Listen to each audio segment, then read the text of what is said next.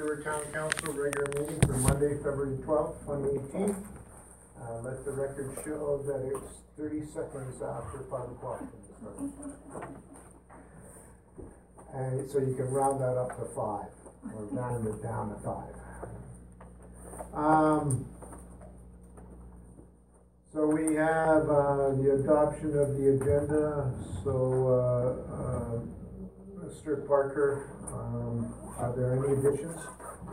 There is, your worship, it's an RFD for uh, enabling motion for uh, the Grey Cup, uh, seeing the Grey Cup itself in Peace River.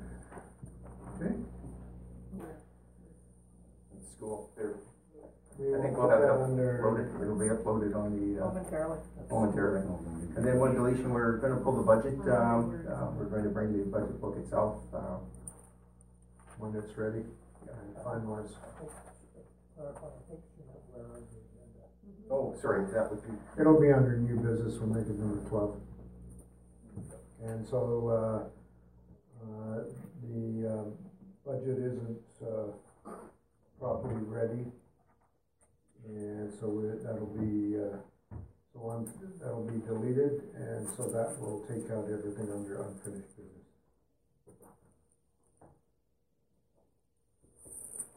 Boy, we're, we're moving along here, it's a big agenda somewhere. Uh, adoption of minutes, the minutes of January twenty-second, twenty eighteen are, uh, available, and counselors should have read through that to see if there's any, if they've been. You wanna move the agenda, your worship, as amended? Okay, uh, and that will be from I'll Colin move the Needham, all February in twelfth favor? agenda as amended. Okay, and now we'll go to the adoption of minutes. Have counselors had an opportunity to see if they have been slandered or otherwise, otherwise maligned in the, uh, last set of council meetings? And if not, you probably want to put forward an. Nothing I didn't deserve. Okay, all in favor? In favor. Do we have uh, any public hearings, Mr. Parker? we have none, your worship? That takes us to presentations. Um, I understand Sta- Stars Air Ambulance is not here yet, probably being, uh, held up by red lights. So we will now ask for, uh, Red Flex to, uh, please approach the speaker's table and, uh, and, uh, we're delighted to have you here and to hear about your red light camera services. It seems you have delayed, stars out. Great start.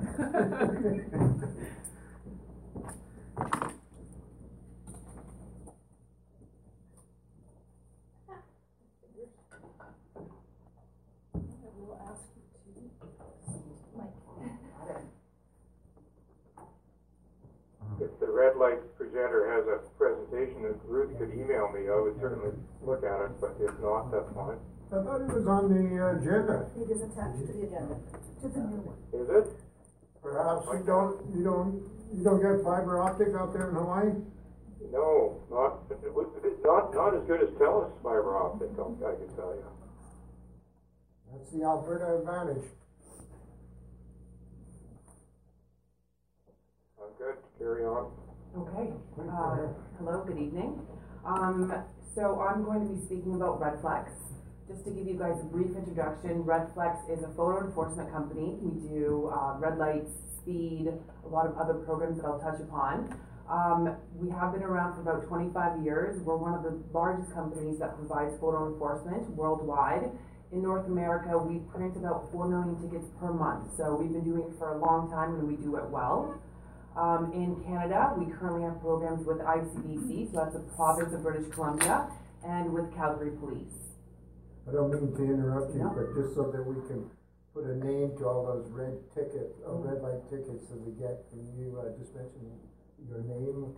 Yes, my apologies. My name is Ignis Loader. Um, I'm based in Calgary, Alberta, and I head up sales for the Canadian marketplace. So moving on to the first slide, the reason why we do what we do is overall safety. Um, this is um, projection of implementing a program in community zones. This is speeding. And basically in Maryland, high population, we lowered the uh, number of overall violations of speeding from seven percent in July twenty ten to below one percent in July twenty fifteen. So we went from about twenty thousand violations to below hundred. So we definitely know our cameras and our programs work, and we do, um, increase safety in communities that implement our programs. And overall, um, this is American statistics, but you can see that in programs and populations from, uh, Tualatin, Oregon, and and Maryland safe zones, we can de- decrease overall violations from anywhere twenty-three percent to eighty percent. We do have several multiple deployment options. So we do have fixed options. Um, when I was driving in here, I passed some intersections. We do have fixed options where it's one, um, uh, one site where we put camera, radar, uh, LED lights, highlight, um, infrared lights into one pole. And this way we can monitor red light violations, illegal left-hand turns, uh, speeding through intersections. And we do have a short-term enforcement, which is basically our Halo technology that's actually portable. Now, in Alberta, you cannot have a mobile unit without having a peace officer present, but we are going to be implementing this in Ontario, uh, once they pass the legislation. So this is our single pole technology. Um, no one else has this type of technology. Everyone else has one kind of unit, and then across the street, they have a light or a radar or a big flash. We've incorporated everything into this one unit. And then we also have mobile speed enforcement. Basically, we have about twenty of these units in Calgary right now. And this is just basically having a peace officer and a radar and video technology in a car. And through this vehicle, we can monitor speed violations. We also have handheld speed enforcement, which is basically like a handheld gun. Um, and a peace officer, a police officer, um, uses this radar gun. And within this gun is video equipment. So, uh, once a violation occurs, it's actually recording the incident, so it's still, it's photo enforcement. The peace officer or police officer does not need to exit the car to hand a ticket. We also have what is called student guardian. And this is a camera, a video camera on the side of a school bus. So as soon as the stop arm comes out, um, we are rec- recording any violation. So any car that passes a stopped school bus, we can actually hand out a ticket for that as well. Um, and the reason why we are the best at what we do is because of our algorithm. So not only do we have um, the capability to stop speeding, stop people going past red lights, um, we also can collect data. So this is specifically with our fix system. We have what is called an automated license plate recognition. So we can tell you traffic counts.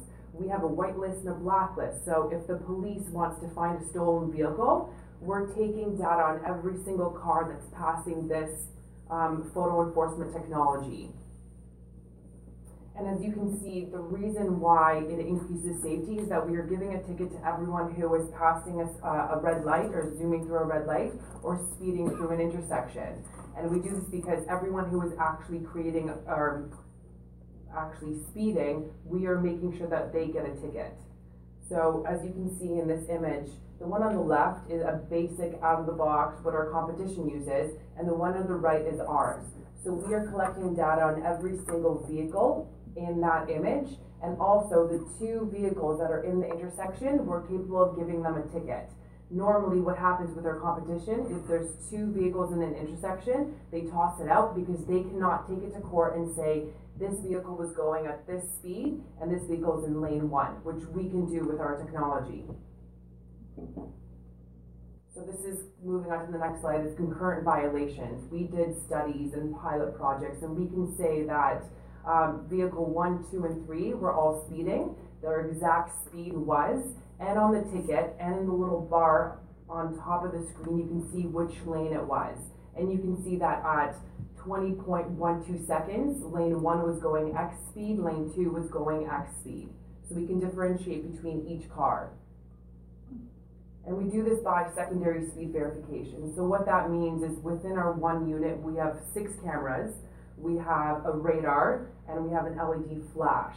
So basically, we're taking a picture of the exact same car, we're doing a time over distance calculation, and the radar is telling us that this car is going fifty kilometers an hour, and our time over distance is telling us we're going fifty-one kilometers an hour. So we definitely know that this is the car that's speeding, and we're not giving a ticket to the parked car behind the, the white truck in the picture.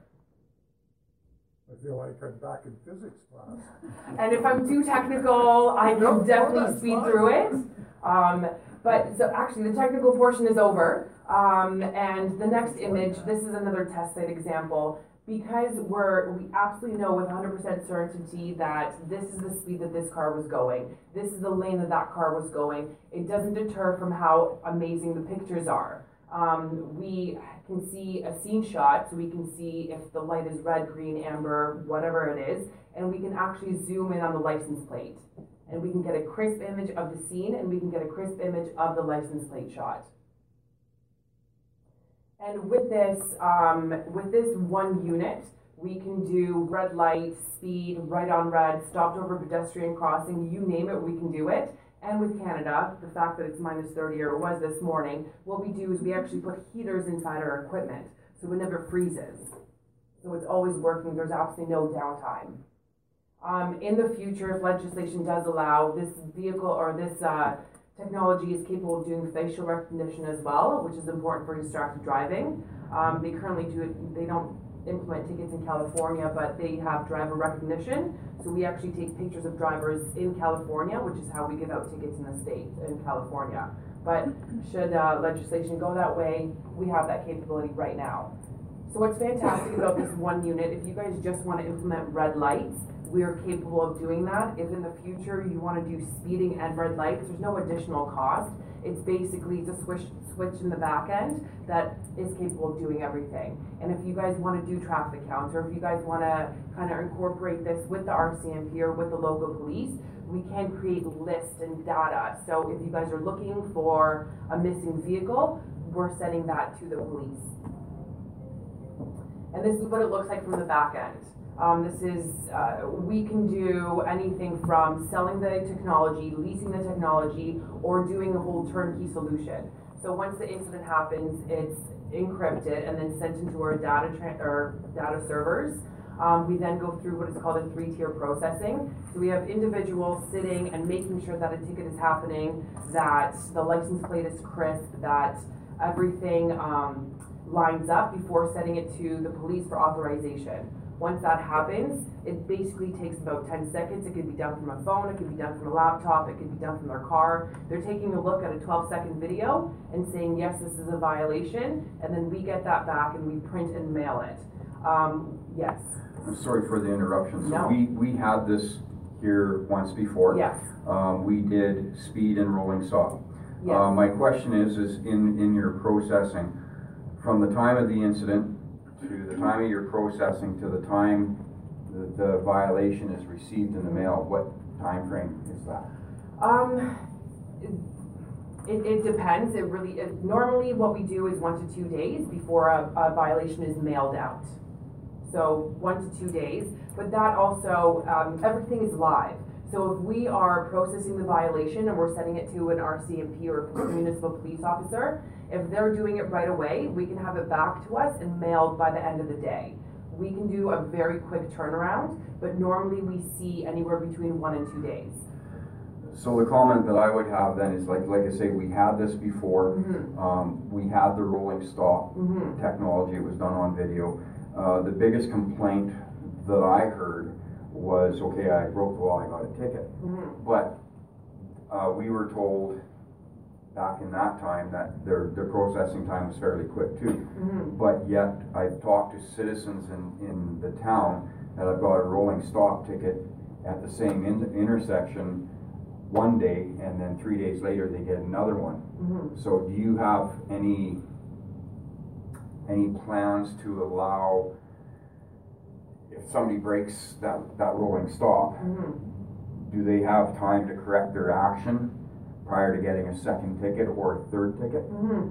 And we can work with municipalities. There's so many different things that our system and, and uh, we are capable of doing that even if you guys want to implement rolling stops again, we can do that. We can send out a warning ticket. Once that warning ticket um, is received, then we can start doing actual tickets. Or if you guys don't want us to send out tickets within two, three days, so there's not enough time to correct actions, we can actually pull that information and give a leniency period of five days. Um, and we can work with the town. The great thing about Redflex is that we develop our own technology, we develop our own programs. We're not buying stuff that's off the shelf where we have no control of the technology. We can actually go in and configure it to exactly what you guys want. And we're the only company that does that. Does that kind of answer your question? Yeah, and it's, I'm getting into that corrective, like allowing the citizen to correct their action from, Mhm. from the, the traffic violation that they've made. And if you're mailing out a ticket, and I understand that you're relying on the mail service Mhm. and whatever that service is here, so, um, there again, when a person has that violation, Mhm. this, let's say on a Monday and does the same violation on a Thursday in the same in, in the same intersection, Mhm. there again, they're getting two tickets or possibly three tickets Right. prior to them even getting notice that they are making or having a violation and they don't have time to correct their act. Right. And if that happens, we can have, with our ALPR system, we can have a ding saying this is, you know, this vehicle was caught three times in one week. And if you guys wanna work with us to implement a program where we don't want this happening, we won't have that happen. We wanna work with the municipality, so your pro, it's your program, and it's run the way that you guys want it to be run. Thank you. Um, and then moving on to citation processing, this is a slide of what the RCMP, peace officers, or municipal police will be seeing.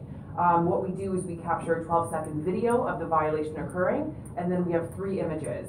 Um, one, for example, red light, one prior to the stop line, one after the stop line, and then a close-up of the license plate. And again, this is just another screen of what the RCMP is seeing. Um, we've done this, we, we have gone through the queue, and to just kind of make sure that every violation is being processed, it takes no longer than ten seconds.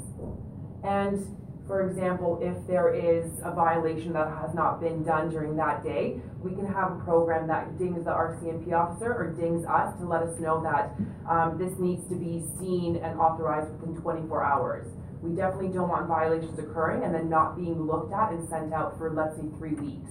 And that, again, are rules and guidelines that we work with municipalities, that there is no violation that is older than a week, for example. Um, so that's something that we're capable of doing. And the next scene is basically reporting. So we want to be as transparent as possible. We will be giving whoever's in charge of the program dismissal reports, incident lookup reports, customer management reports. So you can see which intersections are um, the worst. Is is the problem getting better? Is the problem getting worse? What's happening? Um, the top 100 offenders. These are ad hoc reports that we can create for specifically for your needs. And sometimes government officials do want to see traffic counts and when is for out of province, um, out of province license plates. Anything you guys want, we're capable of creating. And of course, we're gonna be showing you guys aging reports and how many tickets we're throwing out. We are, the- again, the only company that's capable of doing, we're not tossing violations that are happening in inter- intersection because there's two cars in that intersection. We wanna be very transparent and we wanna show you guys exactly what's been pushed ahead and what's been dismissed. And then this is just a price comparison. I have met with Mr. Parker before, so I do know that you guys used to have a program with Global. Uh, Global has been operating within Alberta for a very long time without having any competition. And because of that, they took a very big chunk of the proceeds. Um, we don't wanna do that. Um, basically what happens, we have a lot of different pricing models. If you guys wanna purchase a program and purchase the software, we can do that. We've done that specifically with Calgary. They purchase the tech, the technology, they purchase the software, they do their own processing, and we just have a service contract where we have a technician who's maintaining the technology. We also have a full turnkey program where there is absolutely no cost to the city whatsoever, and we take forty-five percent of the tickets. So as you can see in front of you, Alberta normally takes around fifteen percent, the city takes fifty-five, and Red Flex takes, Red Flex takes forty-five. So for a red light violation, let's say the ticket is about three hundred and eighty-eight dollars, you're saving forty-nine dollars and forty-seven cents of what Global used to take. in a year period, you're saving eight hundred and ninety thousand that could be going towards programs that you guys, safety initiatives, whatever you guys wanna do with the proceeds. And that's it for Red Flex. Do you guys have any questions? This? So, uh, what, what communities are you in right now? Within Alberta? Yeah, Um, so we're not in any communities yet in Alberta. We haven't actually been on any RFPs. Prior to me coming on board, which is a year and a half ago, we didn't really have any kind of, um, people on the ground within Alberta. So now we have the technology that we're capable of providing one car or one fixed unit to a town, whereas before we weren't. Um, so right now, we're in the talks with Leduc, we're in the talks with Stony Plain, um, and there are some other communities that we're gonna be working with in the near future, but right now, not any. So the, uh, red light pole, Mhm. that's a capital, uh, cost item, so you would expect the community to pay for that capital cost up front, or? No, okay. um, no, there's, there needs, if, the way that we do pricing is whatever best suits the community. There's no upfront costs, there's no upfront cost to the community. We can actually take proceeds from, um, from the uh, from the tickets. So we can have, and what we have in the States is basically, um, we take X amount until our technology is paid off. And then we can do a processing fee for every ticket that we send out, um, and we can do it that way. It's really like a Chinese menu of what works best for you, we're capable of doing because this is our technology, we do create it, these are our programs. How much would a red, red pole light cost? Um, the, the latest and greatest, which is the Halo, it's around sixty thousand. The halo is one where you have to have a peace officer. No, the Halo is the fixed one. Oh, okay, sorry. So, um, in Alberta, legislation stipulates that, um, fixed halo, a fixed unit technology, uh, for photo enforcement can only be installed at an intersection. Um, but, so it can't be on the highway just monitoring speed, it, uh, can only be at an intersection. And at this intersection, we can do red light violations and speed violations. Um, a mobile unit, so a peace officer in a car, they can be monitoring speed anywhere on the roads. What's the smallest town in uh, Canada? I guess you said you were in BC, Mhm. right? Uh, smallest town in Canada that you have business with? Um, well, we have, Population wise. population wise, well, we have the province of British Columbia. Um, so we have our cameras in, I, I don't even know the names, but it's around the province. So basically, we have about two hundred cameras all throughout the province of British Columbia. And we don't really do it by town, it's, it's, um, an insurance company that monitors the program, so we do it kind of clumped together.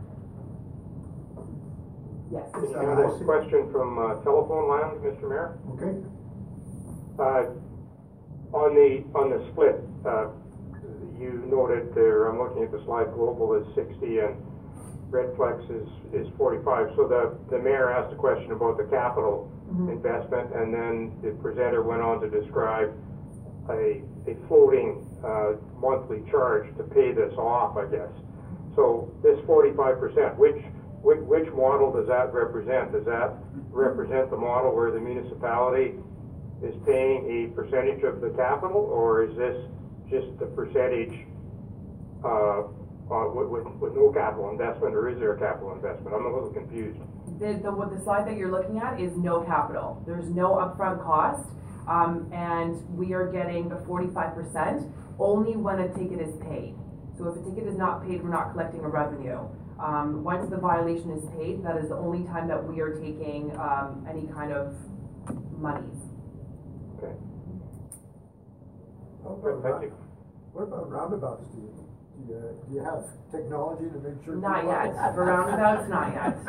No. Following the rules of the road. Go on, you have a question. My question was in NBC, that would be ICBC that's been doing it, so Yes. That's a provincial program, not municipal in any respect. It is provincial, yes. One more question. Mhm. One of your slides there showed a picture of, of the Halo unit. Mm-hmm. So, how high are these things off the ground? Are they like stop sign? Um, they're like stop sign, and the reason why they're so high is because even if there's tailgating, we can see every single license plate. So they, they're like a stop sign. I don't know the actual measurements, but they are relatively tall. Oh, okay, so it's, my question would be towards vandalism then. I'm sorry? Like Vandalism as far as people walking by. It's an extremely secure unit. We have not experienced any vandalism and we have programs throughout the world. And it's, and it's a secure unit. Everything is on the inside. So even we have an infrared light. Instead of that big flash that goes out and is kind of blinding, we don't, we no longer use that. So everything is in this clear, nice box that it's like it's, it's undestroyable.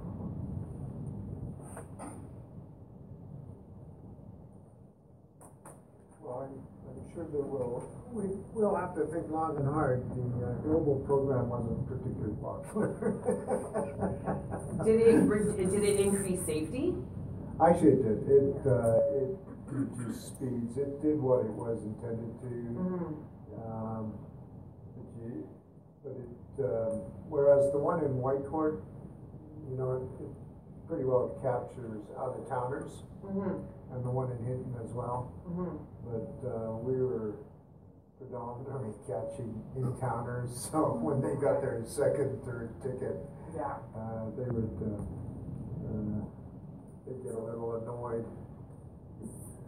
So if Peace River said, oh, okay, we would like to do this, what is the length of time it would take from saying we would like to do it to when it's actually up and running? It could take three months. Um, it could take, if we push it along, it could take a month and a half, two months. Um, but normally it could take three months, and then it's up and running. Uh, we figure out the rules, what we do is we have a public relations department that basically comes down, we can, um, go on, go to community events and talk about, um, this program where it's being implemented. And then also we can do a warning period, so instead of actually handing out tickets, we can say, you know, the program photo enforcement is coming, this is what your ticket would have been, please correct your actions.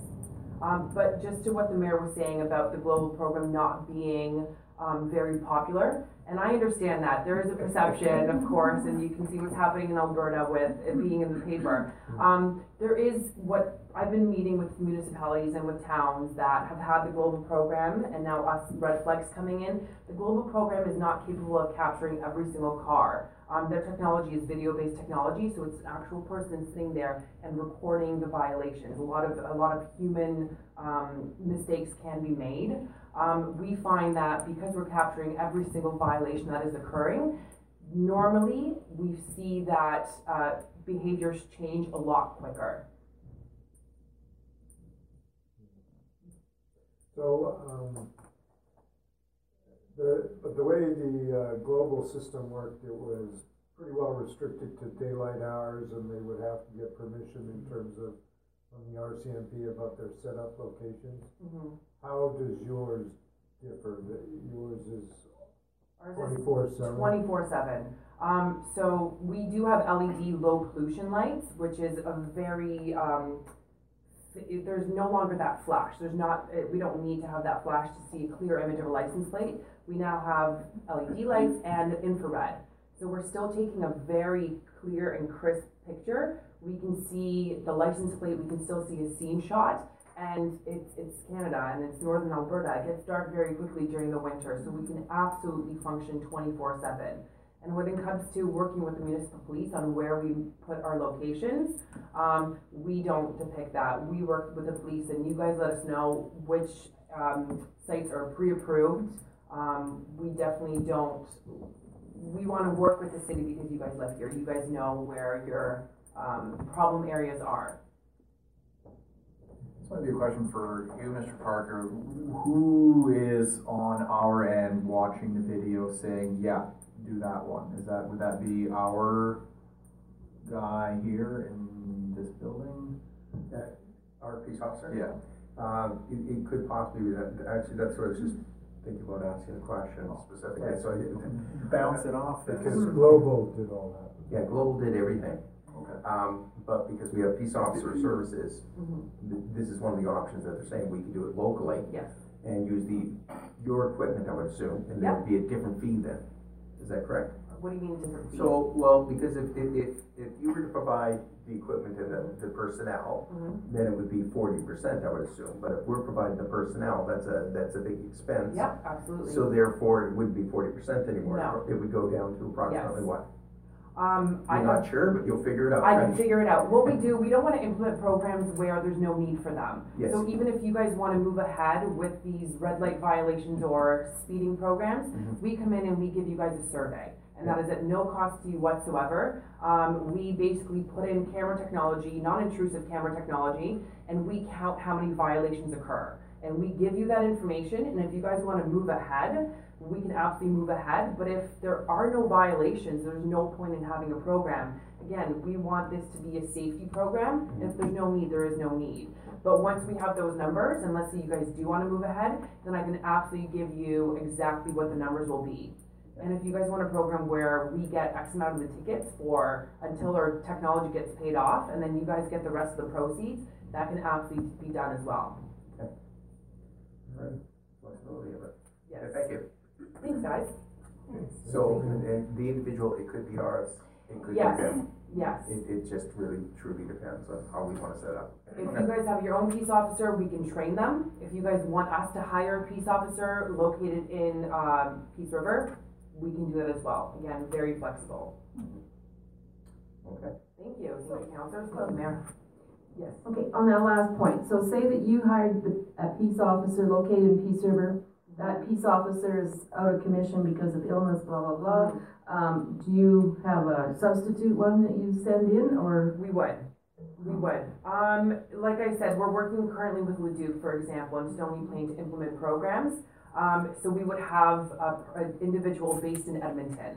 Um, and then if there is someone who's ill, or we could then swallow the cost and send that gentleman or female up to Peace River.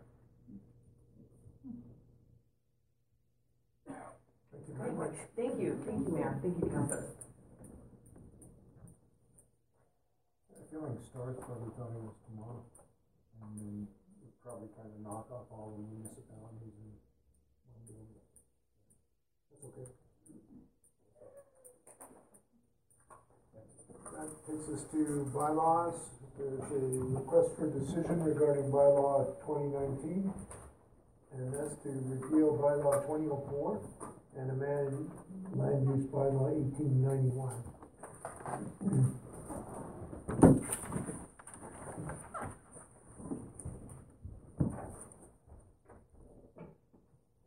Your worship and council, uh, this is, uh, just a quick, uh, repeal of bylaw two thousand four, and basically this stems that, uh, the applicant originally, uh, applied for bylaw, uh, two thousand four to permit, uh, emplacement of a mobile home on the property, and he's, uh, since, uh, revised his request in how he's going to place, uh, the structure and the structure being uh, a single detached dwelling falls uh, within the enabled R two district. So we're just looking at repealing the two thousand four uh, bylaw, which would, would have seen it going into uh, residential mobile home, uh, the R dash MHS zoning, as opposed to the R two district. So we passed bylaw twenty oh four based on this individual's request, That's correct. and now it's including all changed. the advertising, and now this individual has changed their mind. So That's is correct. there an administrative fee associated? Uh, there is, your worship, and he's paid that fee. Does it cover our advertising? Probably covers our time, but probably doesn't cover your time. I don't think it covers the advertisement, it covers the time, but it is what, uh, we have in our current bylaw for appeals. Where is this property? I mean, I, we have this wonderful description with numbers, northeast section, but that means nothing.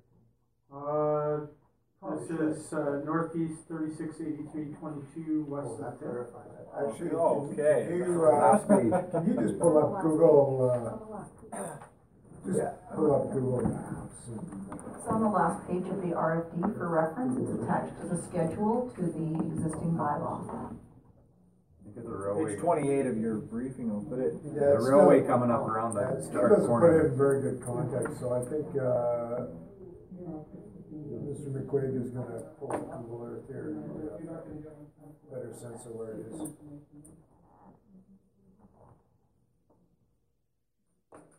Right behind the slow pitch diamond.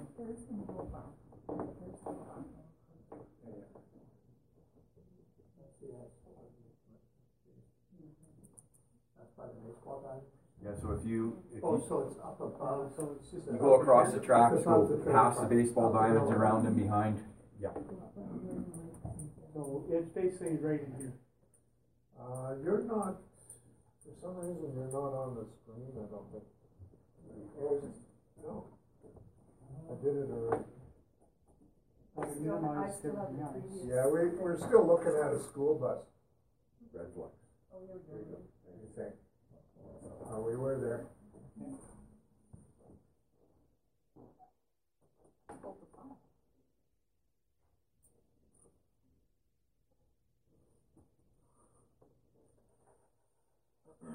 did you properly inject it?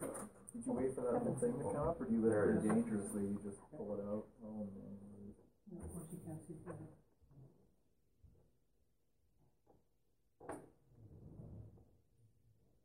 There we go. Yeah, there we are. So we'll be right up in, in this area here.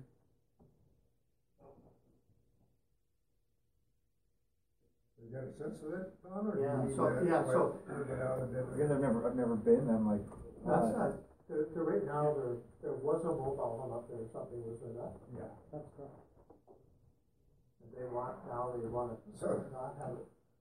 Well, where, where, how, how exactly did that go? It- Elaine, do you know? Well, I think the mobile home wasn't necessarily allowed there or something. There was some change of housing type, wasn't there? Well, it was originally an R two district, or an R two zoning, uh, which a mobile home was not enabled within that land, uh, use.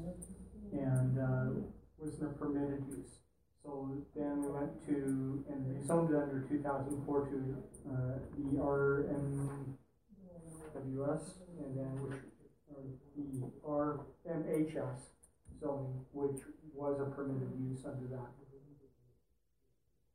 So now that he's come changed his mind in the the way he's going with the structure, uh, and that structure is enabled under the original R two zoning. So by repealing the two thousand four and just going back to the original zoning, and he's permitted to, uh, construct what he wants.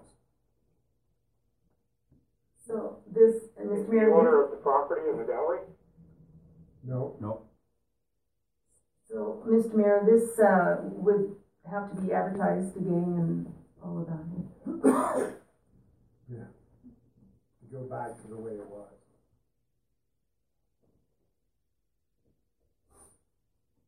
So the, the request and the recommendation, uh, for council is to provide first reading of bylaw two thousand nineteen, which repeals bylaw two thousand four.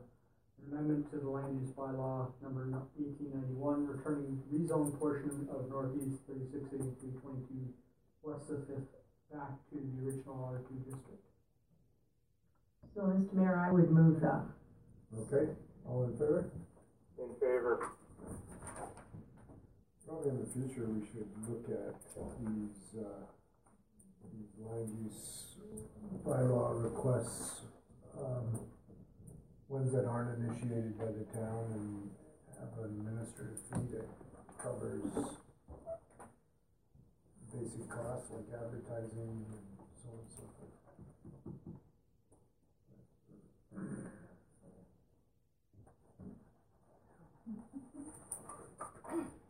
Would be something to, uh, Yeah, oh, exactly. otherwise that's not gonna Um, What was the time frame? as well, and what was the turnaround on that? Maybe if we did that, what you're thinking, put a five-year period of, like, if we're gonna do it again with inside this, Yeah. that way, Yeah, this was just done within the last six months. Yeah. Because the advertising isn't just by itself, you have to advertise twice and it's a nice little ad. To be quite honest, I think it just covers the advertising, that's all that really does, nothing else. And, yeah, never mind the time and effort that, uh, our staff has to put into it.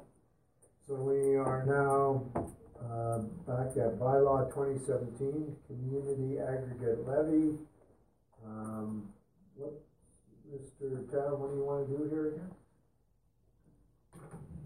Good evening, your worship and council, so, um, looking to gauge, uh, council's interest in passing the proposed bylaw twenty seventeen, which is the community aggregate levy bylaw. We had a good discussion on this one at our GMP, um, meeting, I, and at that point, council, um, or GMP, um, agreed to forward it to this council, um, to consider its, its readings as a bylaw. So, uh, give me the hi- the highlights again. So the Municipal Government Act, um, allows municipalities to pass a community aggregate payment levy bylaw, which allows us to raise our revenues on, uh, by imposing a levy on sand and gravel businesses operating within the municipality. Uh, this is to, uh, uh, it contributes towards infrastructure needs and other municipal costs, mostly, uh, transportation type type infrastructure, which these vehicles tend to, uh, uh, use and, and wear down faster than, than typical type traffic. And the Alberta Sand and Gravel Association website, um, lists that approximately half of municipalities in the province have adopted this levy. Uh, the Alberta regulation on the provisions of the levy has recently been updated.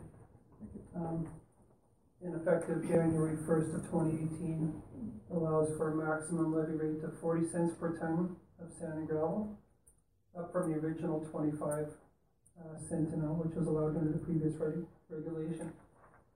Um, so this is a revenue, it is a levy, it's a revenue generator for the town potentially. Um, it's uncertain what those revenues would look like, there's a conservative estimate here of twenty-five loads per day coming from pits and other facilities within the town, uh, which would accrue revenues of, of just under twenty-two thousand dollars at those amounts. Um, and this amount has not been identified in the twenty eighteen budget, meaning it's the extra funds at this point, uh, nor has council indicated, um, if it is to be used towards general revenues or, uh, specifically for infrastructure type projects. So, uh, uh, you put forty cents into this particular, uh, bylaw. I guess some of the, uh, discussion at the, um, priorities committee was that, um, this is a bit of a signal the sand and gravel industry that we aren't necessarily open to business. But what if we, uh, took it down to twenty-five cents per ton, the old standard, and let the, uh, it still sends a signal that, uh, you can, you can make, make an extra fifteen cents a ton here in the town of Peace. But I'll leave that up to other people. Uh, the,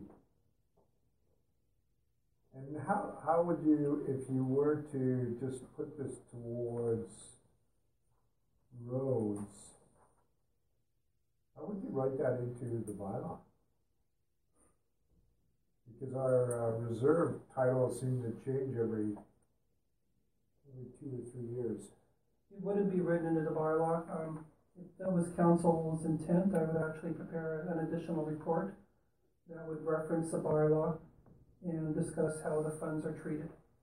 So if, if council wanted this to go directly towards, uh, transportation capital infrastructure, um, we prepare a report that says how, how we would do that, how we would track that, and, um, and go from there. If it's just general revenues, and there's nothing that would need to be done, but again, that's really up to what type of direction council would wanna provide. Your worship, uh, I like the idea of saving fifteen cents a ton or making fifteen more cents a ton. However, looking at the committee report from the Community Advisory Committee for the gravel pit operations, their January sixteenth meeting, um, Lyle McKen advised the, are they call themselves the CAC? Um, the CAC, that council has requested a bylaw be prepared changing the CA, the cap levy amount from twenty-five cents to fifty cents effective April first. So again, that brings me that full circle of, you know, what are we looking at here for, who, who's gonna actually be paying this levy? the gravel pit operators will be the ones paying the levy, but I'm assuming that they will pass the cost along to the end users or the, the end purchasers of the, the materials. Yeah, I, I think, Mr. Town, uh, I don't wanna put words in your mouth, but you're, you're saying, so it's, the, the twenty-five or forty or whatever we apply would only, we would only get those monies from sand and gravel operators that pull sand and gravel, uh, out from within the municipal boundaries. So that, that forty cents Mr. McCann is referring to is forty cents on every ton of gravel that's mined in the MDO piece one thirty-five. Um, that, that, I get that, um, but I, I guess it's, to me, it's looking like it's one employer at this point that has. For us? Yeah. I mean, this is. I think, it- I Potentially think more. it's fair to, the question of who, who, who this levy is going to be charged against, well, obviously it's inland in Peace River, but I would go so far as to say that who's the end user of the product? And I, I'm willing to bet the bulk of their business is not private industry, it's, it's government contracts. Uh, so those costs are gonna be passed on to the end user, i.e. the town of Peace River or the arena project or any other government project is gonna essentially be paying it anyway, so. Actually, any, any government, uh, project is exempt from this levy. That's part of the, uh, overarching, I guess, the act that, uh, spawns this regulation. Would that not be correct, Mr. Town? Well, I, I, I, I don't know how that would work, because if it's a, if it's, how do you know it's a government contract? Like on the arena as an example, although that's a bad example because Knelsen got the project. But if it was inland, how would you ever know that it, that it, that that's a government contract? I mean, I, I don't know how you'd ever track that, but I, I guess, I guess that's up to the proponent to figure out. Just as a comment as well, Councilor Needham, the company name that you mentioned is not, that company is not operating within the town limits of Peace River. That is one that, uh, is in the MD of Peace. Yeah. Yeah, so, so are, so in that case, are they gonna be charging, let's use their example then, are they gonna be using the forty cent rate for that project?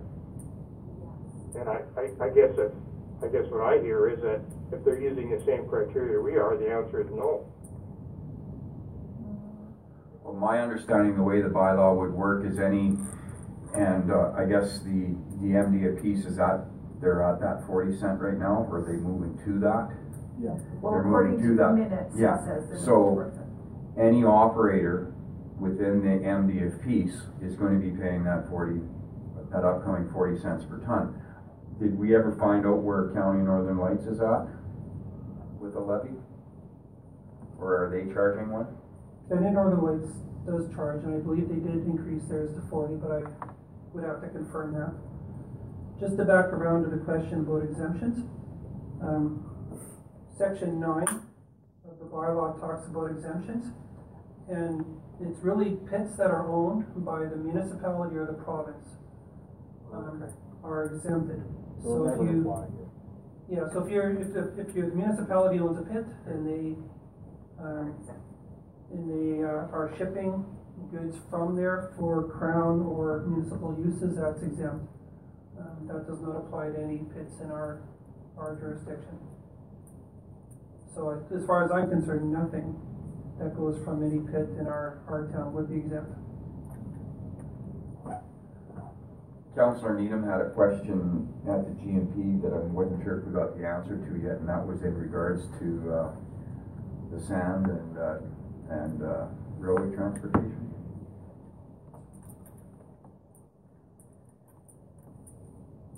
Oh, I, I, I can provide you, uh, with somewhat of an answer, so silica sands, uh, trucks They, they have, they have, they they really don't have any operations in Peace River. I think it's, it's what I've learned in the last week. I think that was the, And they don't ship anything out by rail, it's all truck. yeah, they, they, they did it one time, but they don't.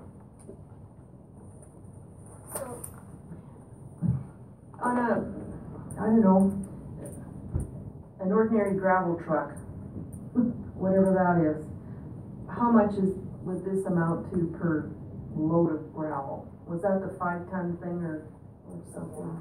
like- Yeah, so, so I would say a typical size load would be anywhere from six to eight tons.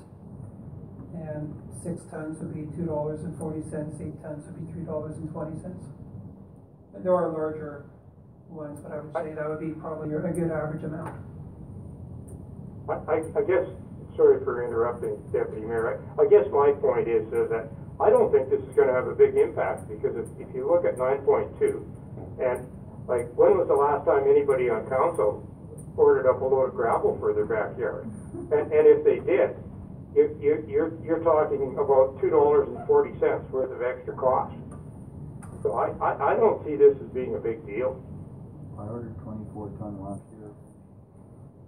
Who, who did, who did twenty-four tons? I did. Yeah. That was for his. Work. That was for his mom's, uh, farm out, out in the county. Well, his mom paid, he didn't pay.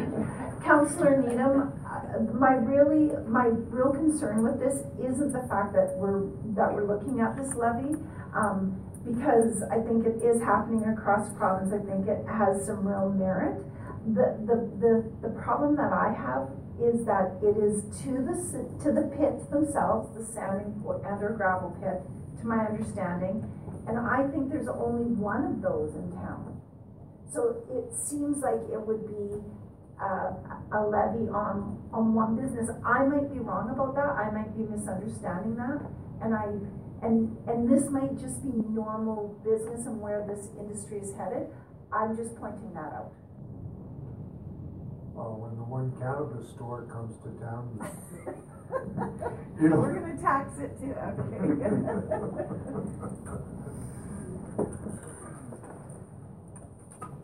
so someone got any motion on this? Uh, Mr. Mayor, I would move first reading of bylaw twenty seventeen, the community aggregate levy bylaw. And no amendments to it? Well, I, I like the idea of the monies being used for transportation, capital, infrastructure, You but don't I wanna don't, change it from forty to twenty-five cents? no. Okay, all in favor? In favor of forty cents. Um, anyone wanna do second reading? I'll put a motion on the floor, your worship, uh, for bylaw twenty seventeen. All in favor? In favor. This still has to be advertised? No. Or we can go to third reading? Uh, Well, I that can go for it, you can. technically we can't go for it. You can? Oh, knock yourself out. Your worship, I put a motion on the floor to allow this bylaw to go to third reading. All in favor? Favor. Uh, Well, yeah, if you wanna- the only, the only question I have is we go to third reading, it's all passed, everything's done, but has it, has this been, have the people who are affected by this had any? no, no, that's, so this is a motion to go to third reading. Oh. This is not third reading. Right. So, my understanding on this, this needs to be unanimous to go to third reading. So if you vote against it, Okay, you'll, you'll have, they'll have an opportunity. the end, your ends will have met their means. Okay, thank you. Uh, uh, so it, so the motion by Councillor Ford is to, uh, to go to third reading for this particular bylaw. All in favor? In favor. Against? Okay, so we will have third reading at some other day and, um, and if the one one or two business, I think there might actually be two businesses want to come and speak to that. Um, It was in camera. uh, if, if they want to actually come and speak to it on, uh, at the next vote, uh, feel, councillors can feel free to invite them. And, uh, they can put forth their best foot forward. So there is now a request for decision regarding bylaw twenty eighteen, line of credit. Good evening, your worship, council. Welcome, Mr. Schramm. Once again, you're here to ask for more money. Um, yes. Um, this RFD is a, is a, um, proposal to establish a, a line of credit, uh, to be accessed possibly during the, uh, undertaking of two major capital projects, the ninety-nine Street Slide Project and the multiplex project. Um, uh, There will be some grant funding and also coming in and some funding from municipalities towards the arena project and the slide project. The, uh, regional recreation center is funded through the venture as well. There's contributions, as well as contributions from part, partnering municipalities. Not all funds have been received, received as of yet. We're expected throughout the year. Funds for the debentures are not expected until mid to late June. So in order to maintain a positive cash flow until the outside funding has been received, administration is recommending the establishment of a line of credit for six million dollars. This line of credit would be in place until completion of the projects. The interest rate would be prime less, uh, 0.25 percent. Any interest incurred during projects would be applied to the projects and not taken out of general operations. Um, As per section two five nine, subsection four of the MGA, as the term of this borrowing does not exceed five years, this bylaw does not have to be advertised and can receive all readings at, on, at this meeting. Um, So there's two options, one is to pass bylaw twenty eighteen, uh, to establish a line of credit at the ATB. And this would allow us to, um, ensure that we can have funding available cash-wise until debentures, uh, or, uh, grants have been uh, provided to us by the province. There's a lot of these grants, we have to submit a claim. And it takes time to process these claims. The other option is not to provide it, uh, uh, not to pass bylaw twenty eighteen, and that would, uh, make operation in town, um, interesting, a little difficult. Excellent. Questions, Mr. Schramm? So when the grants, do they get partial funding as time goes on, or it's all or nothing at the end of the project? It depends on the project, so, so if you take a look at the small community fund, uh, we have it over a five-year period. So as certain parts of the project gets completed, we submit our paperwork, and then they double check it, and then they, they send us some funds. So the ninety-nine street slide that's referred to here, that's the five-year? No, this one will be a one-year, literally it'll be by the end of this year, but unfortunately, we have to expend all the funding for this one, and it'll take a while until they verify and check everything. And second question, um, in terms of, um, it says funds from debentures are not expected until mid-June. Is that because we're waiting to, like, we've approved debentures, it takes a while? Tax season. And also debentures are only issued, uh, uh, four times a year, issued quarterly. So it will be a matter of, um, applying for the debenture and waiting for approval and funding.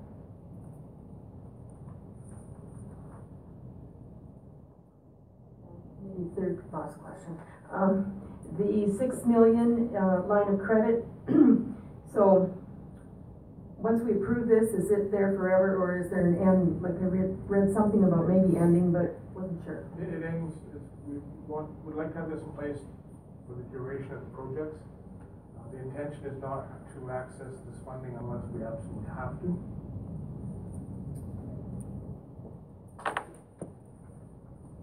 So are you looking to, uh, to do first reading with an amendment to include a sunset clause?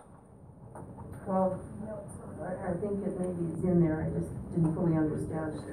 So it says recommendation that council pass this bylaw, so we're going through reading one, two, three, or something? Well, yeah, unless, uh, at the motion to go to third reading, it gets defeated, so. But, uh, so you gotta make first reading? Yes. I move that council, uh, pass bylaw two thousand eighteen with first reading. All in favor? In favor. Who's gonna make I would put a second? motion on the floor to do second reading of two thousand and eighteen. All in favor? In favor. Warren, did you want to? Yeah, sure. Go to third Second time lucky. All in favor of Warren, Councilor Ford's motion to go to third reading, all in favor? In favor. Uh, uni- unanimously, uh, decided to go to third reading, so who wants to make a motion to go to, to do third reading? Um, your worship, I'll move to go to third reading. All in favor? In favor. Passed unanimously, that one sailed through. I'll even sign it off right now. Mr. Schramm, you can go home a happy man. Uh, just, just a little A little more, a little less stress in your life. Uh, See, I, I come here asking for the money, but unfortunately, I'm not the one that gets to spend it, so. That's, uh, Mr. McQuaid's job. Thank you. Okay. Thanks, Al. Um, so that was twenty eighteen, uh, there's no, unfinished business has been moved to another, uh, council meeting. Uh, new business, um, is, do, does anyone want a break right now? Uh, we, we can continue on, soldier on, okay? Uh, request for decision implementation of bylaw nineteen eighty-six, this is a short-term buyer, borrowing bylaw, also known as the MasterCard bylaw.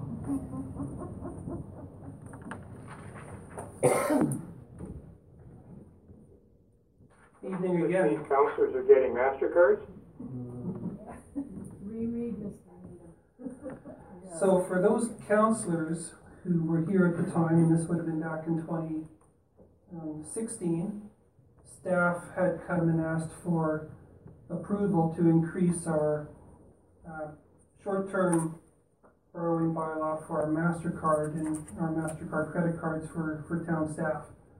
The reasoning at the time, and this was during the summer, is there was a potential postal strike and to be able to facilitate payments in a timely fashion, um, staff would increase, uh, some of our credit card facilities, uh, to be able to pay off bills such as utilities and, and whatnot, without having to rely on mail or, um, other options such as, uh, courier services or whatnot.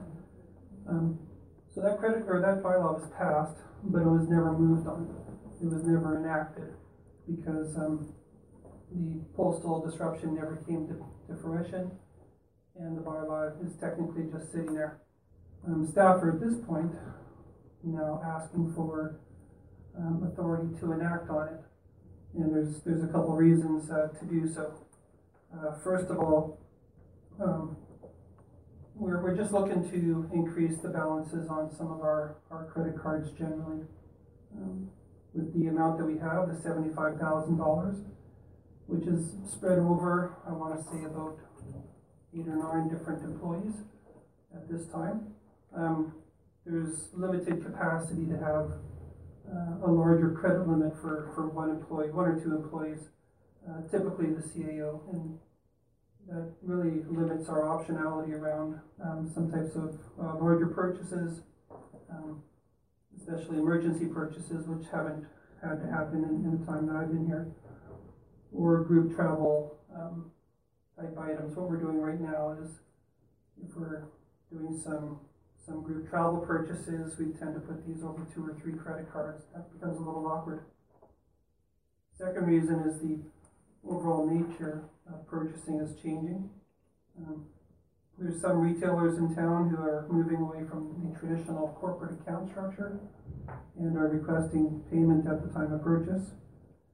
And also, there's a greater utilization in online uh, booking and purchasing, so um, it's, it's just becoming more commonplace to do these types of transactions.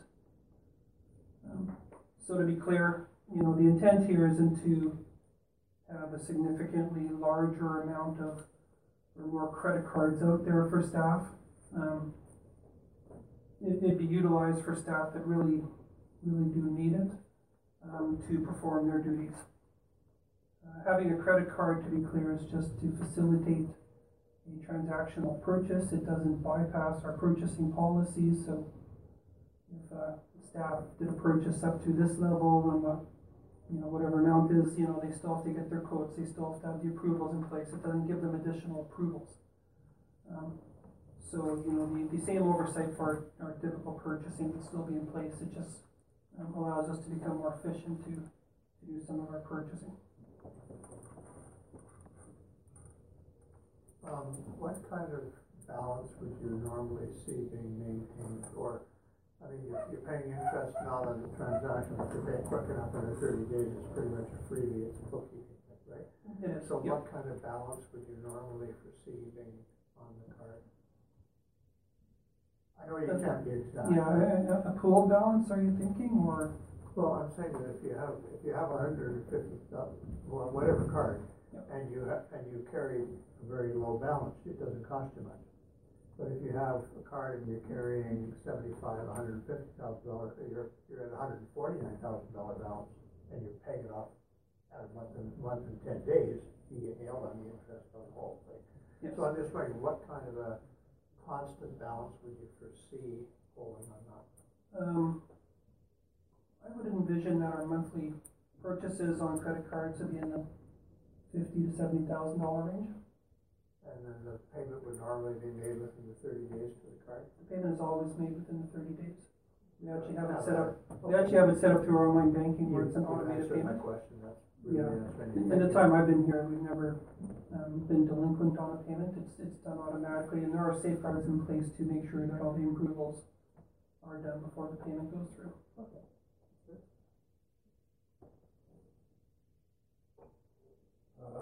seventy-five thousand to hundred and fifty thousand, that's a pretty big jump, isn't it? Uh, yes, it is, and, and again, this goes back to the bylaw at the time. It was to facilitate, um, payments, for example, our power bill, which could be in excess of eighty or hundred thousand dollars a, a month. Um,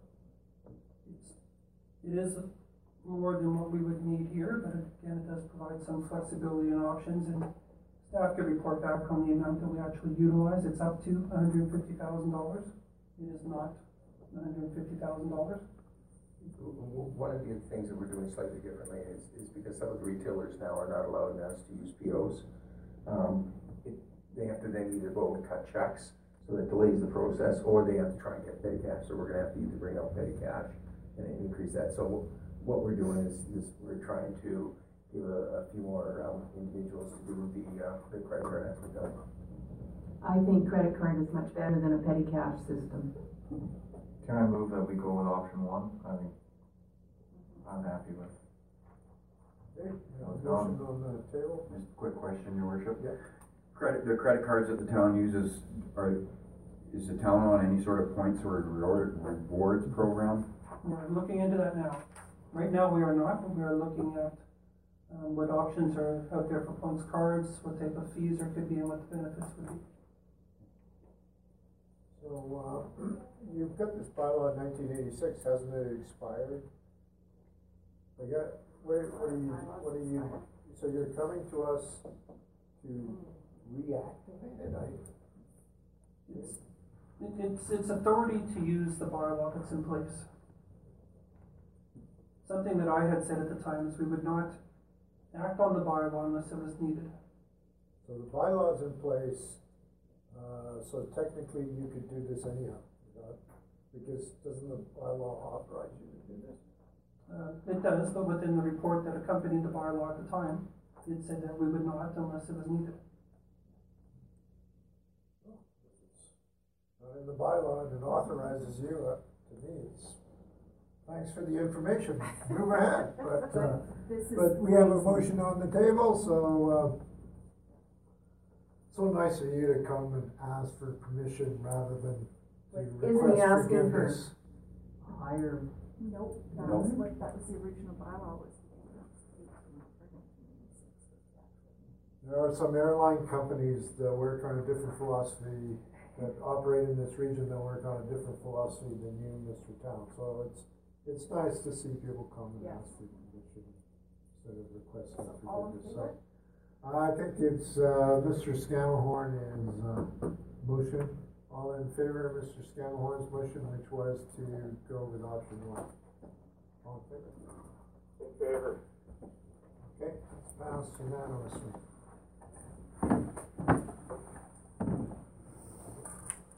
So that means I don't get my credit card, Mr. Tal? He's left the, uh, he's left the bench. Arena? Oh, so he, he ran out with Mr. Schramm, they're both celebrating, are they? Yeah, they're, all- they all both went out for a rum and coke. Oh, I sure hope they're not using the MasterCard. You're welcome. We don't have points yet, we'll wait for points. Okay, um, so, so you're actually up next, uh, Mr., uh, Mr. Needham, is the Peace Regional Rec Center update. Well, uh, fair enough, I, I do have the, uh, the briefing note in front of me, and I, I gather Tanya's in the audience, she could likely speak to this a lot better than I. Uh, I, I guess, uh, uh, obviously, uh, pictures are worth a thousand words. Uh, I believe Deputy Mayor Elaine sent around a couple of cell phone pictures were, which were great, and, uh, the neighbors have been advised, and, uh, uh, we've, uh, well, we, we've got some progress, at least from a visual point of view. So, uh, I know from our last meeting, uh, there was lots of promises made in terms of, uh, uh, well, playing catch up in the weather and getting the iron going in terms of raising it quickly. So it, it seems as though that's, that's played out. Uh, my next meeting is, uh, March the second, and I will be in attendance. And, uh, I think it's, uh, steady as she goes, and, uh, if we can make up some time, we will make up some time, but, uh, I'm, I'm, I'm optimistic. Uh, Tanya, any, I'm just trying to remember some of the highlights from the meetings. I don't think there was any, any unexpected oopses that, uh, that were causing us problems. I think we're, or Jim, you're in the, you're in the, uh, the room as well there this evening. I, I think we're, I think we're pretty much on time. Uh, may, maybe I would ask either one of them to jump in. Sure, and your, uh, Councilor Needham is correct. Um, project is progressing forward. Uh, visually, it's great because now we're really working above ground.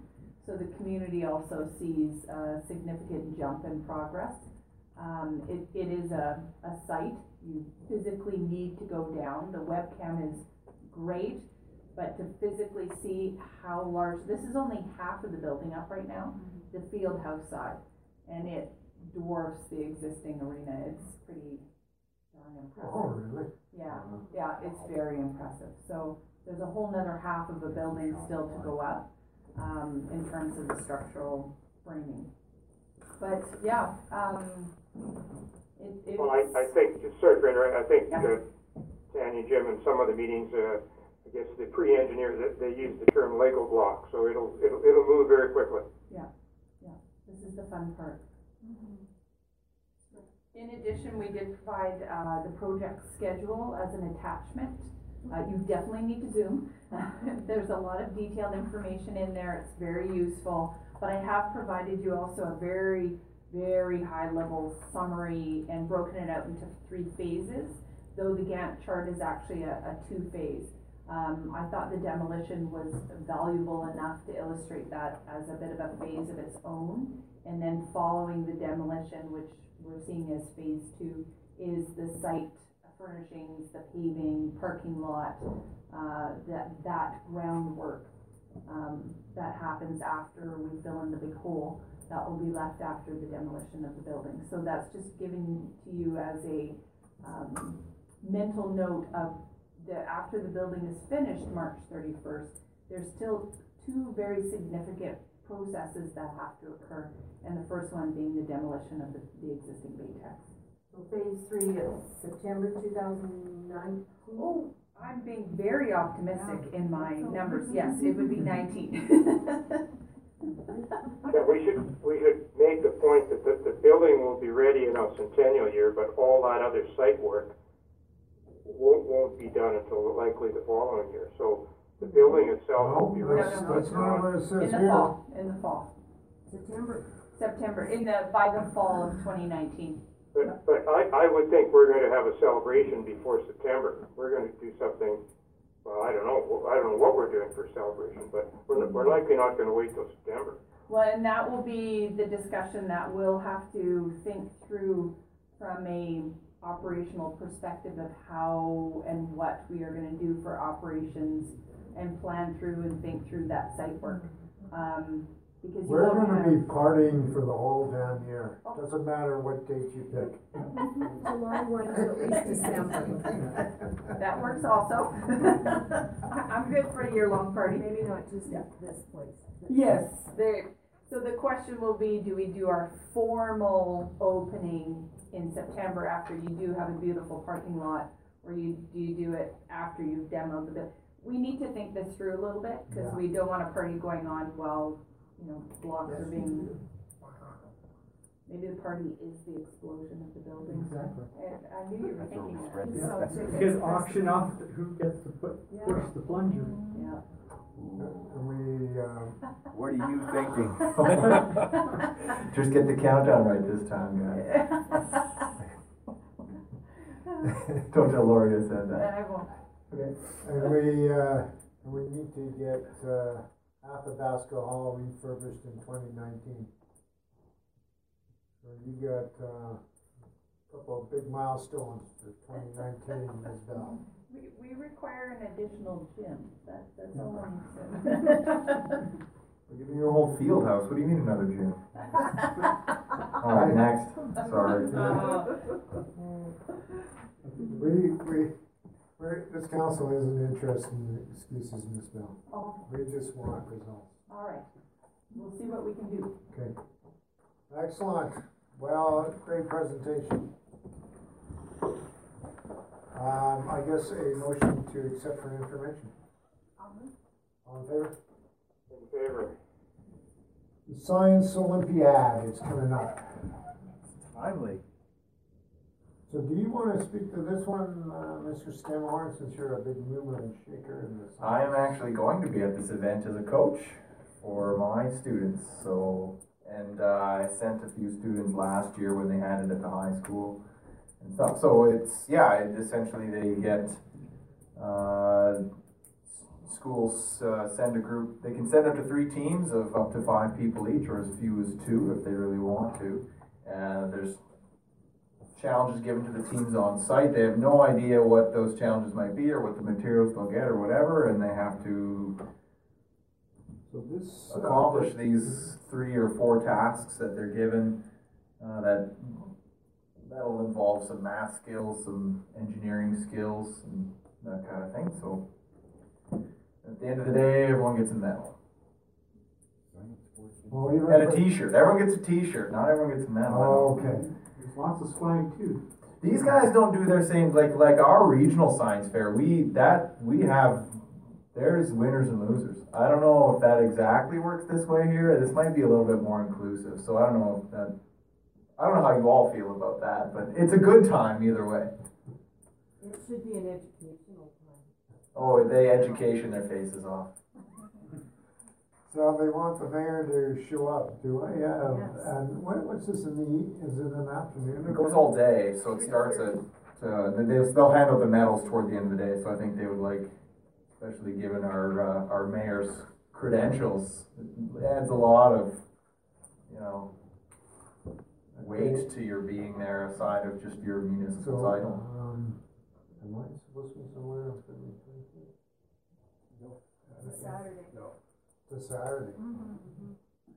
Okay, uh, um, so, uh, maybe to, yeah, to permit the mayor or their designate, so if I'm not able to, you're, in- you're uh, in Hawaii, Ms. Manzer? So, I'm not going to Hawaii, but I will be back by the twenty-fourth, but I would expect that you would be up. I on this should be because there, it's I'm an just engineering thinking, thing. I'm just thinking. Well, the, the mayor, the mayor's got the, uh, the iron ring on his pinky finger? I, I lost that many years ago and never asked for a replacement. Oh, Maybe, maybe we'll get the, uh, professional engineers to, to uh, reissue me a ring at this event. You could, aren't you like most I of their think you boss need to too, talk or it's like, to, uh, these guys all work under you, don't Mrs. they? Downing about, or Councilor Downing about that, uh, idea. Anyways, I would move that the mayor or designate be, um, enabled to attend the two thousand eighteen APEGA Peace Regional Science Olympics event on February twenty-fourth, two thousand eighteen, at Glenmary School to award prizes. Okay, all in favor? in favor. Hey, should I withdraw from this because I have a conflict of interest? No, it's not pecuniary, so I won't. If you guys can't make it, I'll be there, so it doesn't matter. Yeah. I'll just put the pin on, take the TA Norris sweater off, Yeah. all is well. You're true. Uh, And especially if your team wins, then they'll definitely. They won't say win. it'll be- This is being podcasted. It's okay, they That's- know, they also know me, so they, they'll get a bang out of that. But not everybody else does. That's like, uh, that's like the Oilers coach today saying, yeah, I don't think we're gonna make the playoffs. Okay, uh, briefing now regarding the bridge twinning project. So the quick handout to Brian.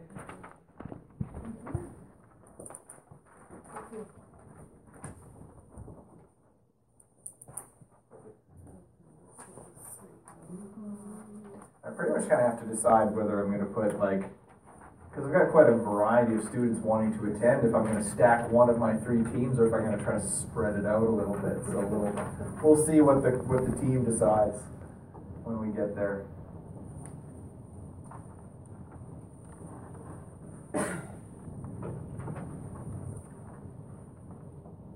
Your worship and council, uh, just, a quick briefing note on, one of the key milestones for the Alberta Transportation Peace River Bridge Twinning Project.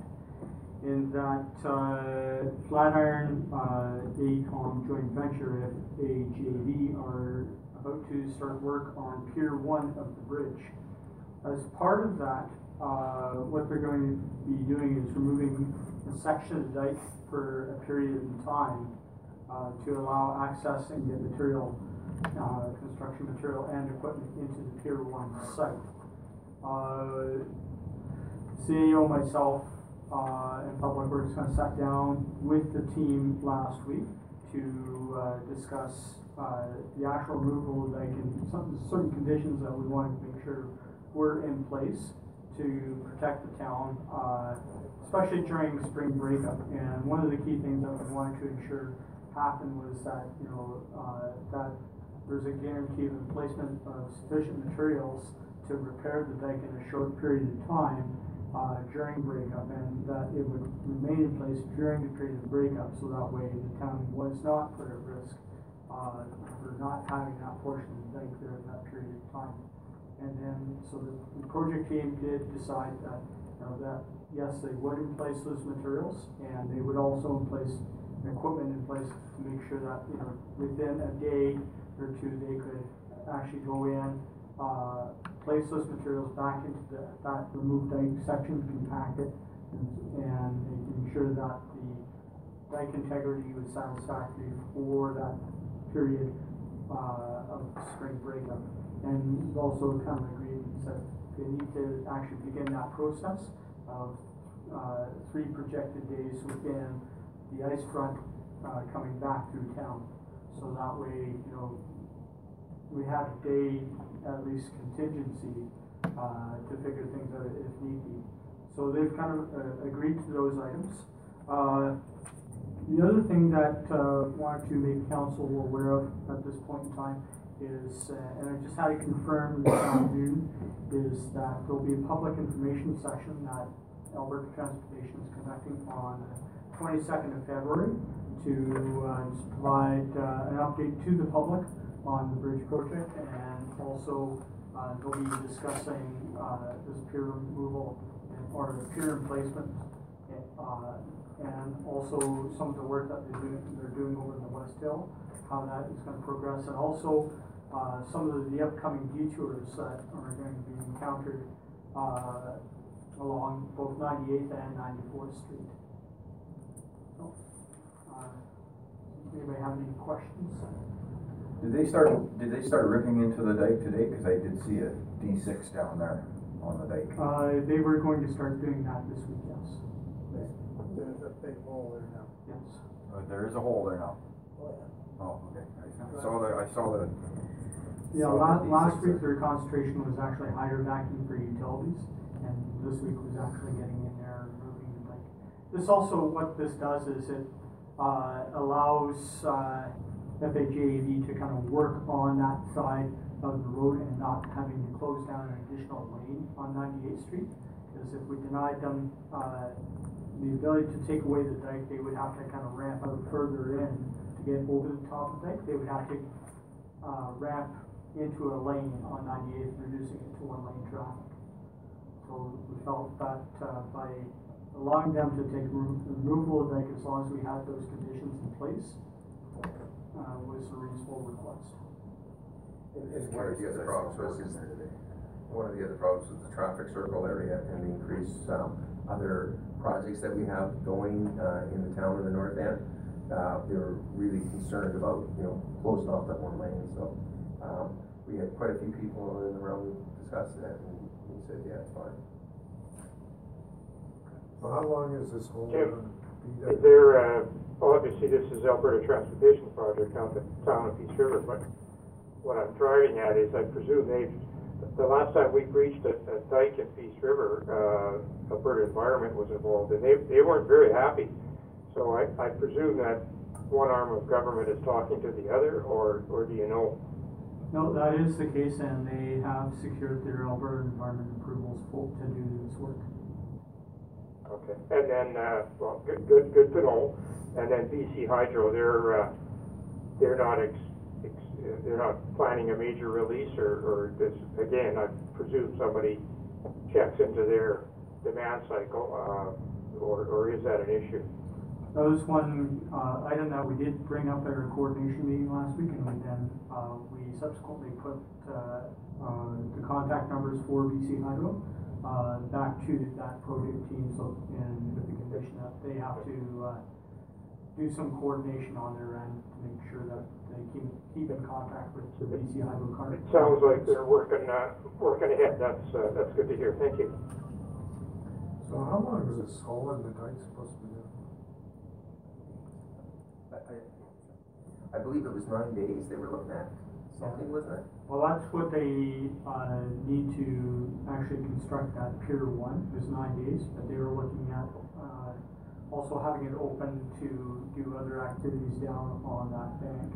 Uh, but the, the assurance was that during spring breakup and also, uh, during fall fr- or winter freeze up, you know, they would ensure that that dike is repaired back in place. So that dike, that hole in that dike is gonna be there for, uh, nine months. They'll, they'll need it for, to, uh, do the subsequent piers as well, to push, pushing for that as well. Yeah, this is a bit problematic, because we, yeah, there's, there's spring breakup, but there's also, uh, the, uh, June, July freshet. And, uh, Your worship, not to contradict the engineer, but I was pretty positive they said it was about nine to something days or, and, and, and the reason was because they were gonna build a crane on the pier. Hence, they would need the opening in the dike and they were just gonna crane it over from one side to the other, which was the big difference, what they were looking at. So, we'll confirm that though.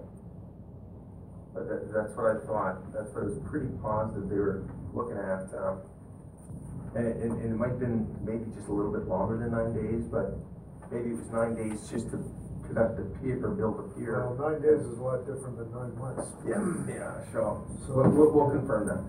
I actually just got their, uh, construction method statements this afternoon, which I haven't fully reviewed yet. Because I think nine months is gonna be problematic, I think. Yeah. Because if you're, if the whole idea is, well, we put in a hole and then we, uh, oh, the ice is breaking up, we're gonna fill up the hole. Oh, spring freshet is gonna come, we're gonna fill up the hole again, uh, take it out and uh, come freeze up, uh, well, freeze up doesn't worry me so much as spring freshet and break up, so. Uh, Mr. Harris, you're the emergency guy, does this worry you?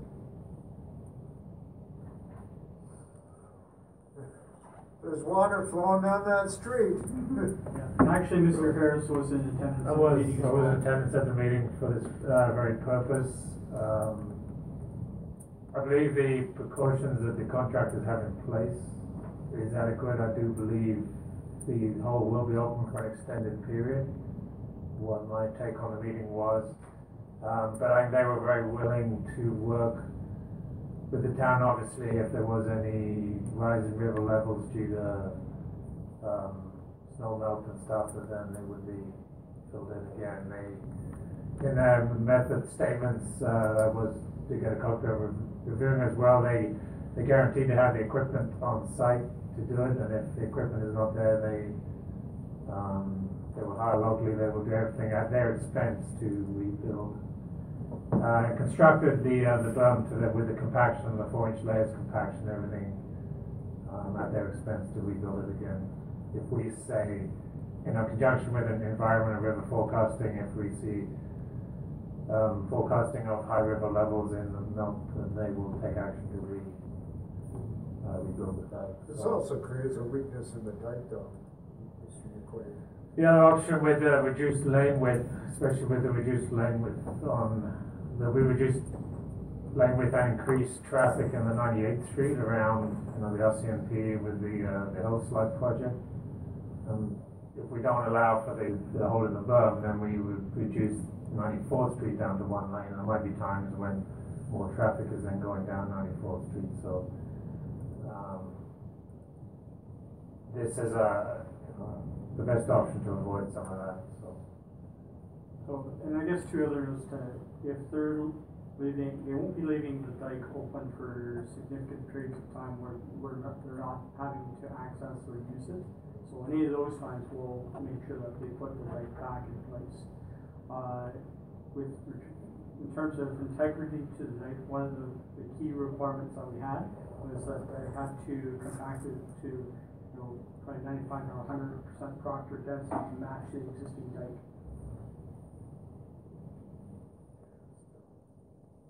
I think the, the timeline to re, fill it in and compact it was ten hours, Oh, really? uh, four hundred cube.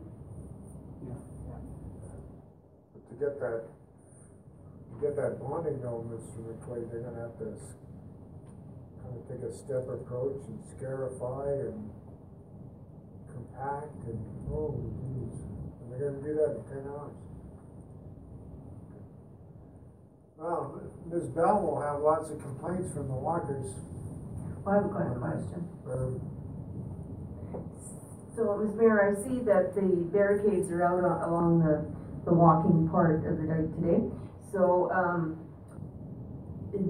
they, is the intention, they get off the dike, they, they walk across the street, and they walk along the construction kind They would of sidewalk area? They would walk along the north side on the sidewalk through that construction area and come back over on the other side. So I'm wondering, is it possible that there would be a, a very obvious communication plan about where you should be walking? Just to put heads up, because I noticed that, uh, well, whoever was walking, um, from probably the schools in particular, when they had the uh, fencing up, and a nice little sign saying sidewalk closed, that didn't stop any, I, just walked around the sign and back onto the thing. So, I'm wondering if there's gonna be an educational plan, including one at the schools, uh, that might help the cause. We'll be posting something on our website in regards to pedestrian traffic. Uh, at the end of the day, it is Alberta Transportation's project. Uh, one of the things that, my understanding last week at the meeting was they were gonna fence that off to to prohibit any pedestrian traffic progressing through the construction site. Uh, But they can still walk on the sidewalk. Yes. Okay, so I would like to suggest that information be forwarded directly to the schools, uh, all of the schools in that area, just because it's a good safety thing. I, I can pass that on to the project team. So I, I presume on this meeting on February the twenty-second, some of what the deputy mayor is describing could be laid out there as well, or, or? They've already got a hole in the dike, they're ripping it up right now. All that Well, information spring is breakup gonna be- isn't till after Easter, so get the goddamn job done and get it fixed, quick. And keep, keep BC Hydro on speed dial and watch the river levels. Okay, Just one quick question. If those river levels start coming up, or the ice, that ice level starts coming up, let's say if we get a thaw, like it's supposed to be plus two more, and let's say if that lasted for a length of time, if the town starts getting concerned of those levels coming up, whose call is it to tell them, no, you're patching that hole now? Who makes that call? No, I think any time that, uh, ourselves as, as a town are not comfortable with that, we can direct them to replace that dike. And like I said, that was one of the, the terms of, uh, looking at when the ice front comes back through town, that we've got adequate notice, uh, to them, and and they get uh, a copy of the ice reports from Stephen Emmer, just as we do. So they'll know exactly where that ice front is at any given time. So, uh, and we both agreed that, you know, bare minimum, within three days of that ice front coming through, that it has to be in place. And my other concern would be like, for instance, uh, just a few years ago, we had that, that quick thaw that come down Pat's Creek. Um, there again, if, if something like that, that happens, you have the, uh, you have the right to go and say, fill that up. well, that probably wouldn't have affect that. Well, the, the Well, mayor like, can declare a state of emergency, and under the Municipal Government Act, you, you've got incredible power, the council's got incredible power, so, uh, all kinds of iron can move.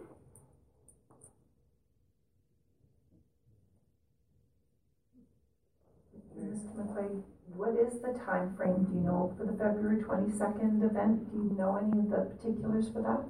Uh, it just arrived on my desk this afternoon. Uh, I passed that out information to Ms. Hume, who is, uh, putting, I think, on, that on our website. Already on the website. Oh, thanks.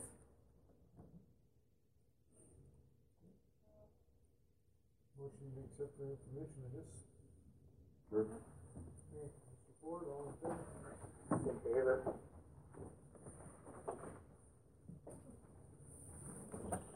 Okay, next item.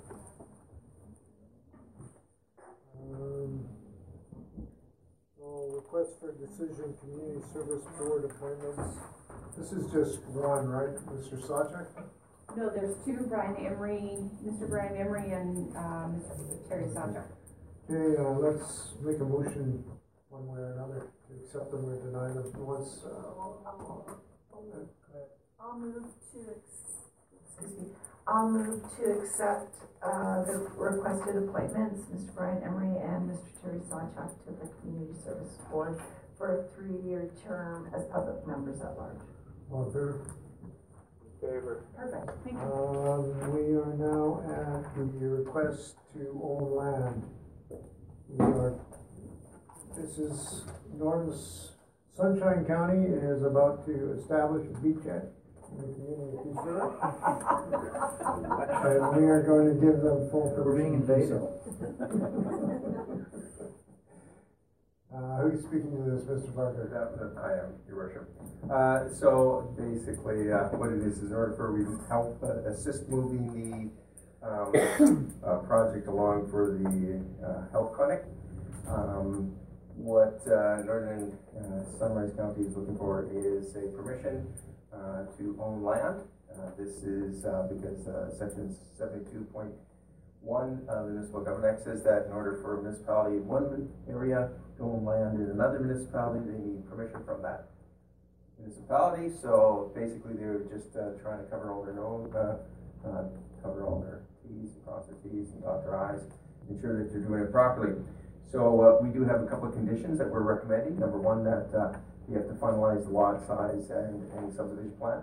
Right now, what it is, it's, it's approximately one point six acres of land that they're looking at, but it's our understanding they might be going smaller.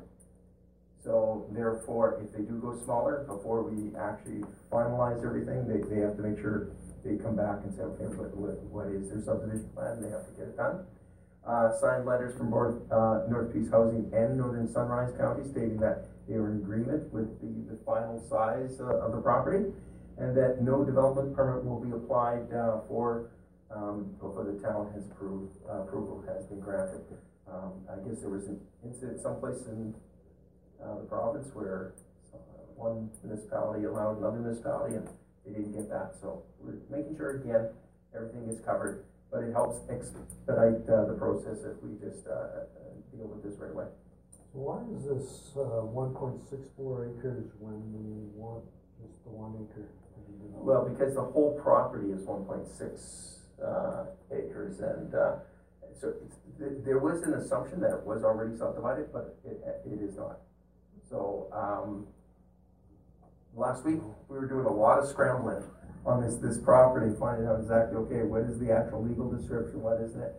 Um, quite a few people thought it was already separated, and we came back and, and we did discover, um, their original request was incorrect, and so we had to adjust it to, to make sure that it did cover the whole, uh, property itself. And then North Peace Housing said, well, we might give them the whole 4.6, we might not. So they're in negotiation with County of Northern Sunrise and so, but we're just helping expedite the pro- process. Okay, uh, any questions of Mr. Parker? Hearing none, I'll entertain a motion. I so move the motion with the conditions. All in favor? In favor. Okay, um, request for decision, council committees, regional library board, uh, I take it this is another individual that wants to sit on another board? No. This is, um, what's happening is, uh, we have, according to our, um, annual, uh, uh, yearly, um, appointment to boards, uh, Council Downing has been appointed as a representative of the Regional Library Board. Um, and Deputy Mayor Manzer was appointed as the alternate, but unfortunately, um, uh, Councilor Downing cannot, um, or has requested to step down, um, from, uh, this committee at this time. And Deputy Mayor Manzer has indicated her willingness to, um, be appointed if council, as the primary, uh, representative, if council so chooses. Um, so it's just to formalize that process of allowing Deputy Mayor Manzer to be the primary, um, individual at the Regional Library Board, and then just see if there's any other counselor who would like to be the alternate. Anyone want to be the alternate? What are the meetings? Generally? So I was actually going to be the Oh, you wanna be the alternate? Oh, okay, so that was my misunderstanding, I'm sorry. So it's just switching roles then. So stand down, Counselor. Sorry. During the. Sorry, Councilor Scannell. I like to read, given my age and Yeah. subtraction from hundred and twenty. So, uh, well, Councilor Downing, you better make this motion then, since you're stepping down. Was it, was it because that you, you didn't, you figured that councilors actually didn't have to do a lot of work and, uh, this, Yeah, that was definitely what it was, uh, your worship. and this is, uh, You know, truthfully, it was just because I can't predict sort of what's happening in my family life and being away, so, that's good. So I would like to make that motion, um, however, I'd like to change it to say that Elaine, or Councillor Manzer and I will just switch roles. Okay, all in favor of that motion? In favor? Passed. As amended, thank you. Um, the next one, uh, was, is it the Lego contest or the logo contest? Should be logo.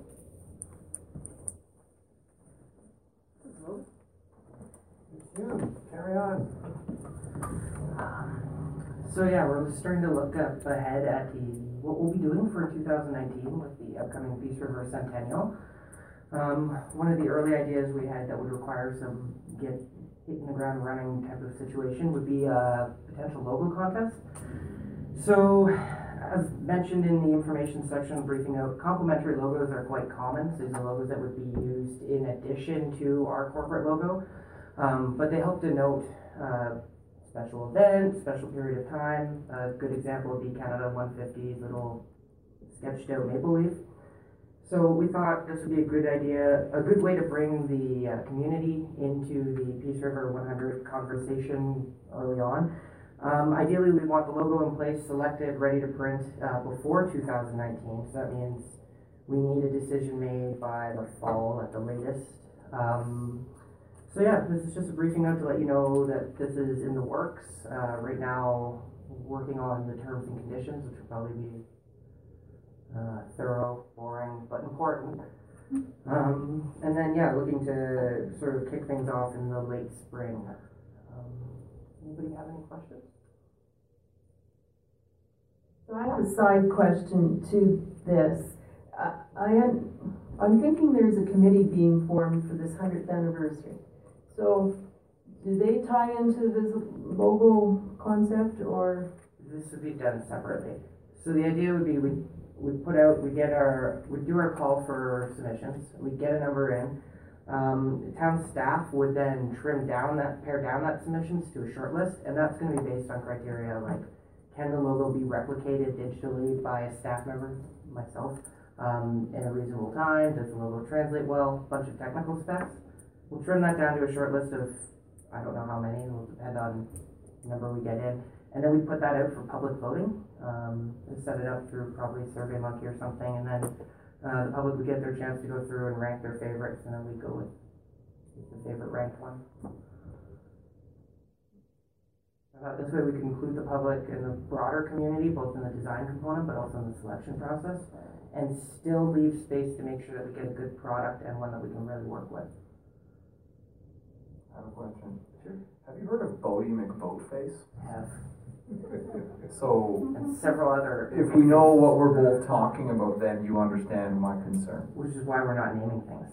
Okay, but, but people might vote for a logo just to be, Oh, oh, this, so the Yeah. logo is created and they'll be, oh, but you, s- you sieved them Yes, beforehand. so that would Okay. also be part of the so process. the five that you put out there are, Yes. you're, you, you, would- Yes. you would be happy to are all ones tattoo that we any would- one of those on town property. Town property, sure. I'm just kidding, I'm What, what was wrong with voting with, no, I'm just. Um, and I mean, just throw it out there, our current logo design was done by Peace River Local. Um, we've had Peace River Locals do the mural up there. We've got a strong visual arts talent in this community. We should get some good ones. Is your contest gonna be specific to, uh, residents of the town? Just asking. I think a Peace River connection is enough to suffice. What I'd like to do is keep this open to the diaspora, including kids who might be taking graphic design programs at university, um, but might not live in the town anymore. They're still connected. We've been around for a hundred years. They can contribute. Hopefully, they have good designs. Peace River diaspora, I've never heard of that one. It exists. Um, yeah, well, pretty straightforward, someone make a motion? Well, that's what you're asking for, is it, or what are you? Uh, it's a what is briefing this? note, so- just a briefing note. Uh, just, uh, if, okay, motion. Unless you guys wanted to spike it now, but please don't. Ah, motion to accept for information Mr. Good, all in favor? All in favor? I'm in favor. Thanks, Colin. Um, Chambers already Counselor Young. talking about how they're gonna do their Davis Awards, uh, so the Chamber's already, the Chamber's already talking about how they're gonna do their Davis Awards next year as a celebration of our hundred, which happens to be the, the last week, weekend of January, so it's a really good, you know. Yeah, we're, we're killing it. That starts in January, Tanya, you better be ready to party, party, party all year long. Are, are you gonna go, uh, Joanna? No. So, I guess of administration, I would ask the question, the committee, the hundredth anniversary committee or whatever it's gonna be called, uh, when might we be expecting a term of reference kind of thing? The GMP award. the, uh, So the next item on the agenda is a request for decision on the social media participant use policy. And Ms. Young will lead that discussion again. We covered this off in pretty good detail, I think, at the priorities committee. Nothing has changed except for the addition of uh, Councillor Ford's request, so under the policy statement, the second bullet there has a sub-bullet that says comments or messages that contain threats or information on a crime will be reported to police. Uh, Ms. Councillor Ford will be glad to know that you were listening. Okay, probably, that probably requires a motion from you, uh, uh, Mr. Ford, to adopt the policy as presented. So moved. Okay, all in favor? In favor? Thank you. And, uh, the next one is a request for a decision to make Shell Rotary House the party house for Peace River. Is that not what it, what it is? Number ten? Certainly will. Invitation to Shell Rotary House Social. I think I was at a social just a couple of weeks ago there, so.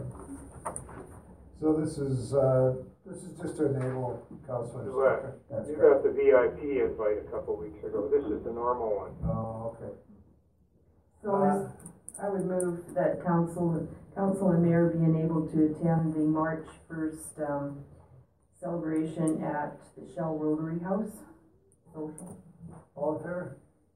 In favor?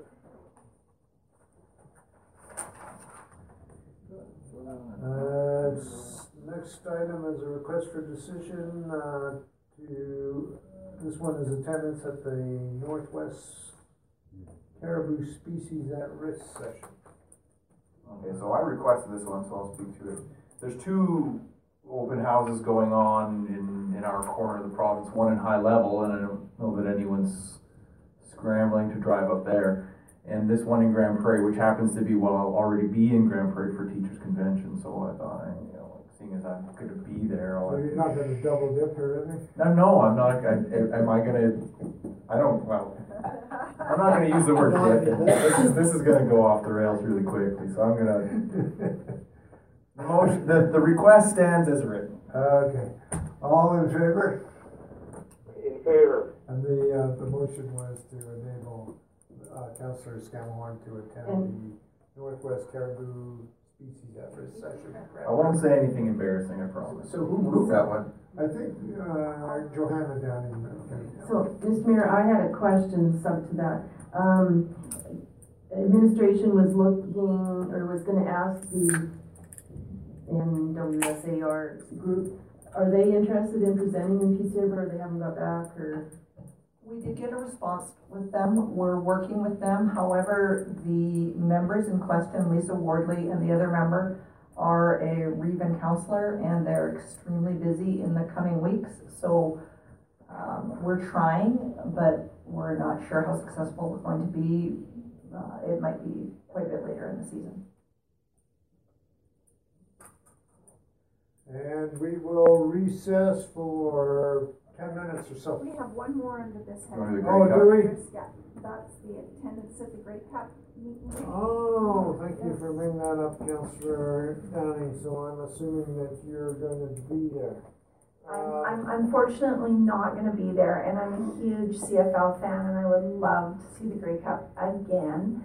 Um, but, but I won't, but I would like to move that the council enables the mayor and council to attend the Grey Cup meet and greet on Saturday, February seventeenth.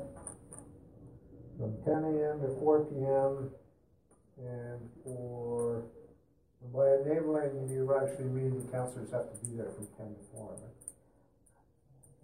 Do I, do I? That's such an interesting statement, I'm not sure about that. It's another test, JD. Yeah, thanks, Ian. And I, I would like to suggest in addition to the way the motion is that, um, the town of Peace River send a congratulatory letter to Mr. Lyndon Gadosh for his accomplishments and thanking him for bringing the Grey Cup here. Do you accept that? I do accept that amendment. Thank you, Your worship. Just to add a note, um, I do plan on attending the event. I've had the privileges of, uh, being an official, uh, ref for Mr. Gadosh ever since he started, uh, playing football in Bantam, so I will be there.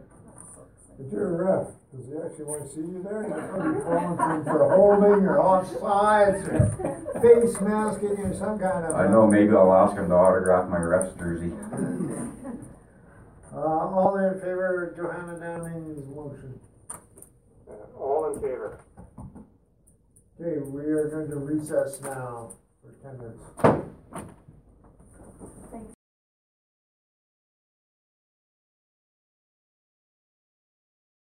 Okay, um, reports.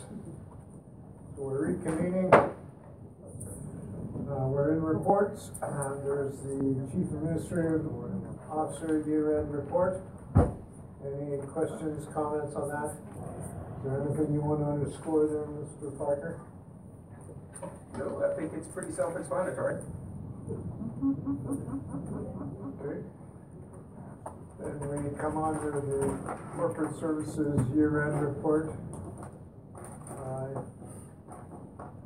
Well, I should actually just say on the, uh, the CA report, uh, found the, um, I found the usage stats on our website quite interesting.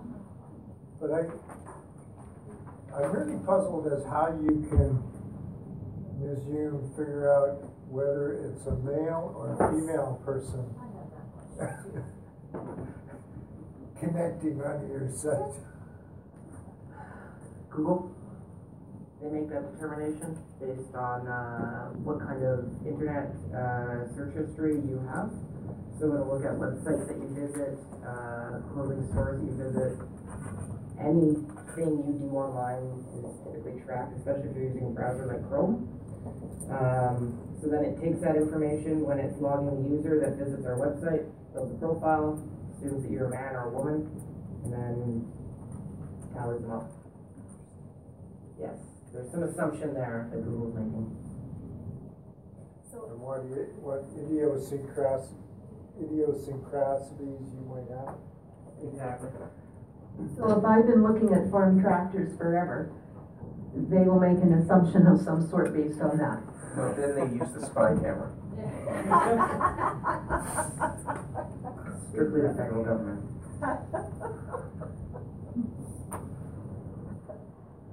Okay, uh, yeah, so that's pretty interesting. Commu- uh, corporate services year-end report, um, I like that you put out the organizational chart for your group, Mr. Town, that was, uh, that was good. Um, I also like the fact that, uh, uh, you well, you might have been a bit presumptuous here, but you put in the twenty eighteen strategic direction and service priorities. So that was good. And, uh, We will of course align these with council's strategic, uh, direction and priorities, so nothing will be missed and we'll go above and beyond. I'm curious, Mr. Tal, just a quick question, now. if, if, uh, I presume Will is not in the gallery, uh, the grader that was bought for the airport with some, uh, federal grant money, did it, did it actually show up in January, or, or have we got it? Yes, it arrived about two, two or three, two or three weeks ago. Uh, and it's as promised, as delivered, and is working, and, uh, Uh, it, it, it, is it in operation, I guess is my question.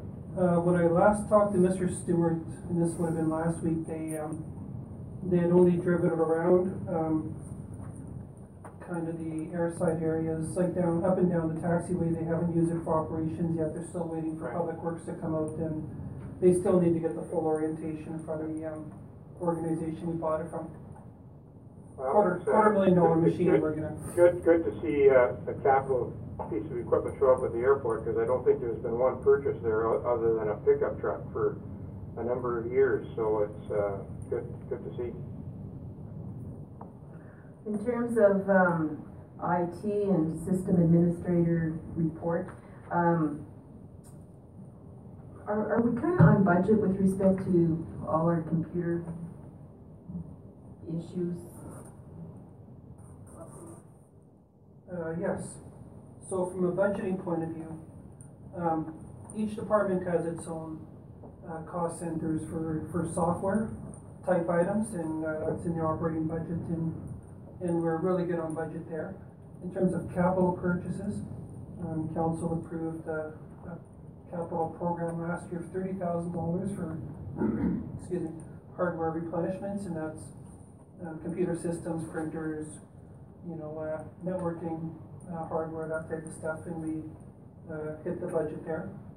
This year, that amount's gone down, it's twenty-seven five or something like that, and, and we expect, and, and that serves the entire organization.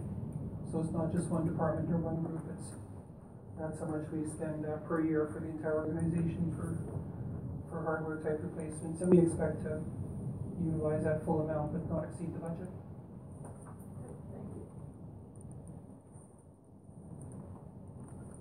Uh, is there anything else you wanna underscore, uh, Mr. Town? Uh, No, I don't think so. Uh, as you can see, uh, Mr. Harris is here. If you have any questions on fire protection, we, uh, did extra work there and threw in, statistical information showing 2015, 2016, and twenty seventeen comparables. Yeah. So, there's that, and again, just second year of doing a, a larger type report since I've been here, so again, more enhanced information, and you'll see improved information next year for the airport statistics as we get into our second year of the billing software we purchased in twenty sixteen, so we'll be able to have really uh, specific and, and detailed information regarding airport stats uh, when we get to twenty nineteen. And you forgot to mention in your twenty eighteen strategic priorities that you're, develop an airport master plan. See that? Uh, That's not listed, I, I was more focused, we got a really good deal on this payroll, uh, Phoenix payroll software that we're gonna implement, so. I move council is exempt. So, with respect to the fire department and looking at the calls comparison, I was kind of surprised how consistent the calls are in different categories, like across the years. It just kind of stood out in my mind. Yeah, I it in, it is quite an interesting comparison that, um, the call numbers may go up and down, but the actual, uh, breakdown of categories stays the same. Um, I put in there like the, the uh, top three types of calls, it's actually by the numbers of calls, alarm calls always seem our highest, though they don't take a lot of our resources, so by resources, manpower, um, fires and motor vehicle collisions are, are our bread and butter. Better, uh, take another look at that. So, uh, county MD piece is. What are their numbers then? 27 one hazmat, three FDC, two fires. That's a total of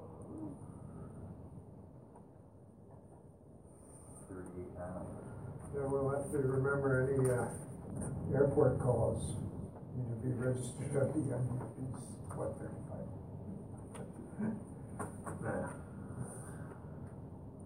Okay, um, any other questions? Mr. Harris, uh, is there anything you want to underscore there, Mr. Harris? No. It's, uh, it's not correct. Uh, community services year report. Any questions or comments from Ms. Bell?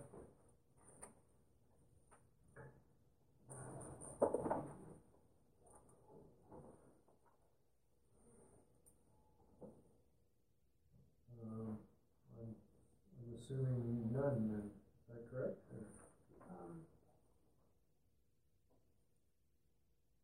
You guys spent a lot of work on these. Do you, feel bad that we're not at? Do you feel like you wasted your time here? Like that, that we're not asked, asking? I, I just don't want anyone to go home being like, what what the hell did I do that for? No one's even. Because they're so, Okay, I've got a question. These reports actually are gonna be read by the thousands of people that live in Peace River. And, uh, that makes us go home at night feel very comfortable and happy. I think about your comfort on a regular basis. Yes, Mr. Parker. Okay, Thank you I- for that I- assurance. I- I'm glad everybody's happy about this, but with respect to trees, um, the, the Rotary, uh, group might be interested in some kind of, uh, help with the number of trees, cause it says there's twenty trees that were moved on the West Hill. Does move mean removed? No, no, no. So they just Literally physically moved. So there was a tree bed of trees that was gonna get run over by Alberta Transportation, so we got them out of their way. Very good. But are they counting in the hundred that we're planning? I'm thinking we're planning. Yes, the. This hundred number is a little scary. And with respect to Athabasca Hall, um, I guess the, the, the usage is a kind of a concern there, I would think. Okay.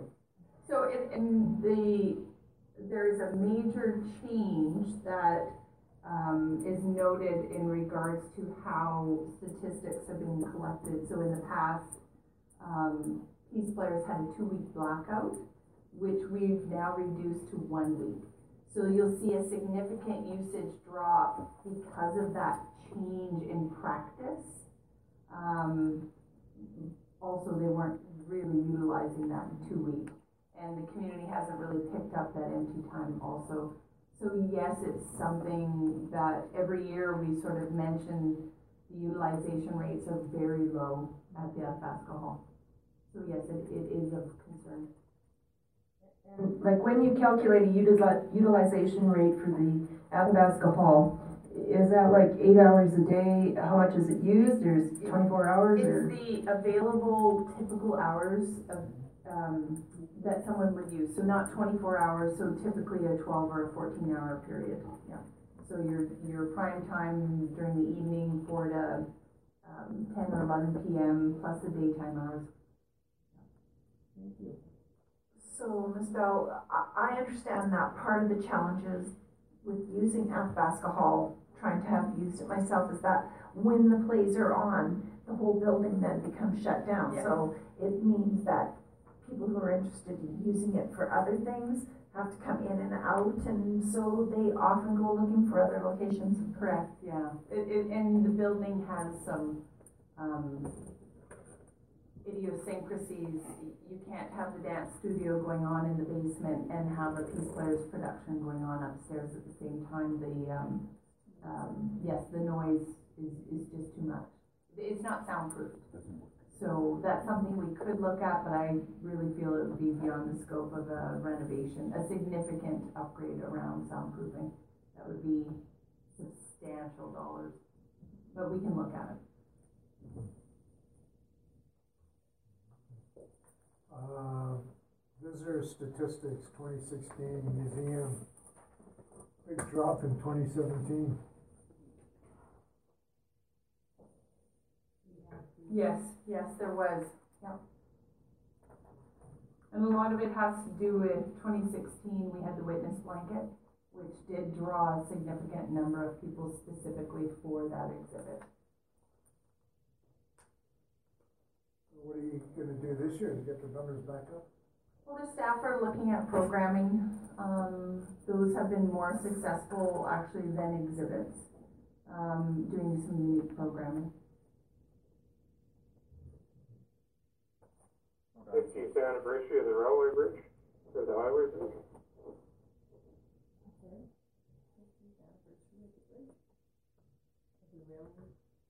Not of the railway bridge, uh, it, it, the actual highway bridge. Yes. I'm not sure if the museum staff, they're involved in that, but I don't know what they have planned at this time. Yeah, I just, yeah, I guess, I, I'd understood there was, I'm not sure what's being done or planned, but.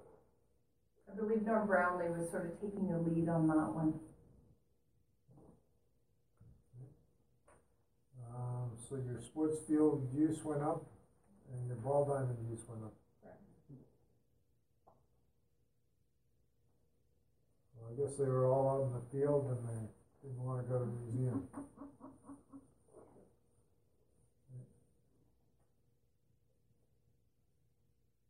It's interesting that the Canadian Tire Jumpstart program seems to have, well, four fewer youth involved, about four thousand dollars or so.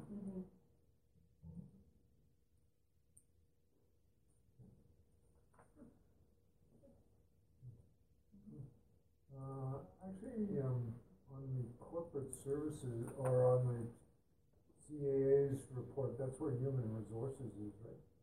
So there was one HR draft that was. It looked like we were hiring more people, or we were losing more people than we were hiring. Yeah, well, it was an unusual year in that we had a lot of people who went away to university that we normally keep, you know, and, uh, when I talked to the HR about that. It's one of our cycles at the pool, so we usually keep them for two to three years, and we just had a, a mass outflow of twelve staff that uh, wanted to pursue higher education, much to my attempts of dissuading them. Well, that graph is a bit odd. That's the one on page. Didn't we do it in FTEs or something like that? Because obviously we don't hire 65. So you're basically saying we're hiring 65 employees and 2013 or 2015, you hired 75 and, and Well, it's just showing the number of employees on that. Is that what it's showing, the number of employees in the town? No, it says hired and departed. That's the title, but, uh, the axis says number of employees. Yeah, so that's the number of employees that were hired and the hot number of employees Okay. that were departed. Not in the, not in the long-term sense, but, but, but we only have like sixty-five FTEs, so. But if, if she's not going based on the actual full FTEs, I alone in my department this past year would have hired approximately twenty and, well, almost twenty-five would have left.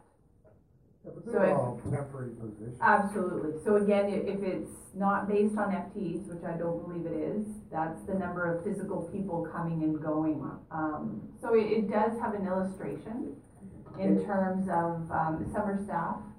So we have at least twelve summer staff. We hire eleven at the pool. Um, it does illustrate from her position, that's a significant amount of work, whether they're four months or four years. And, and each of these part-time people would still need to go through the harassment policy and all that kind of stuff, and, and that's her, The orientation process, everything like that, that's correct, absolutely. and would that include hires and departures from ParentLink as well? Correct. Well, uh, I- Ms. Bell, I'm, I'm glad that the graph isn't an indication of your management style, so I'm, I'm thinking that,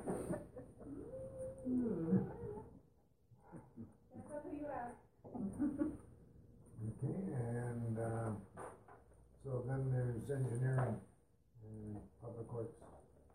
Anything you wanna highlight there, Mr. McQuaid, before we start ripping it apart? I think the, the general comment I'd like to make is, I think we had a very successful year last year in terms of capital projects and the amount of, uh, work that, uh, we did get accomplished.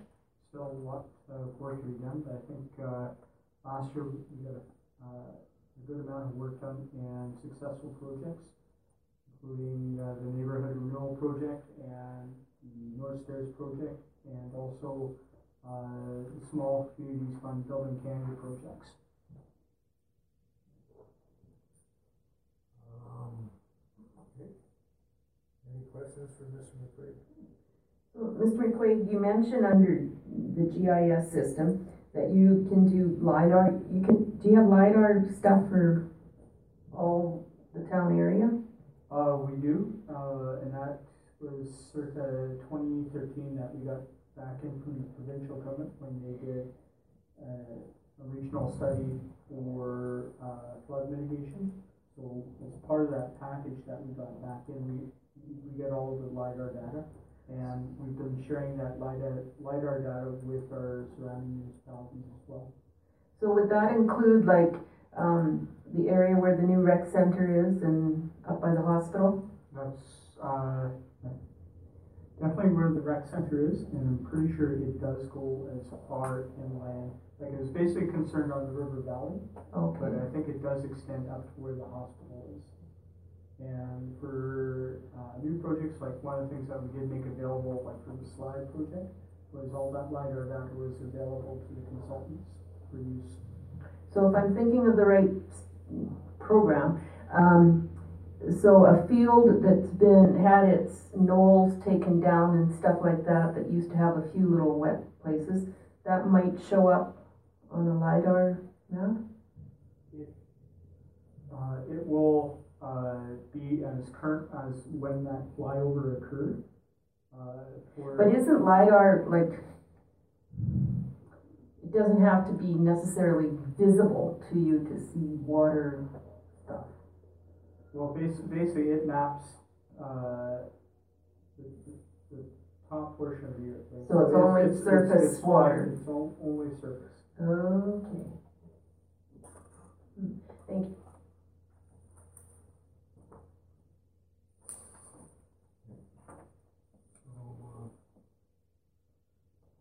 Yeah, just go to your waste, uh, double checked on your waste numbers this afternoon and, uh, uh, year-to-date metric tons of waste, I think is actually eleven hundred and ninety-three. Um, not that I'm quibbling about the difference between forty tons, although um, Art Zaleski even said eleven ninety-three, twelve hundred tons don't seem like a lot of tonnage out of this town for residential, so.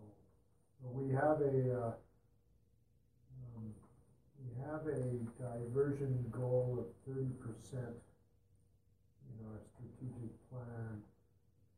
And, um, you just count the blue bags in here,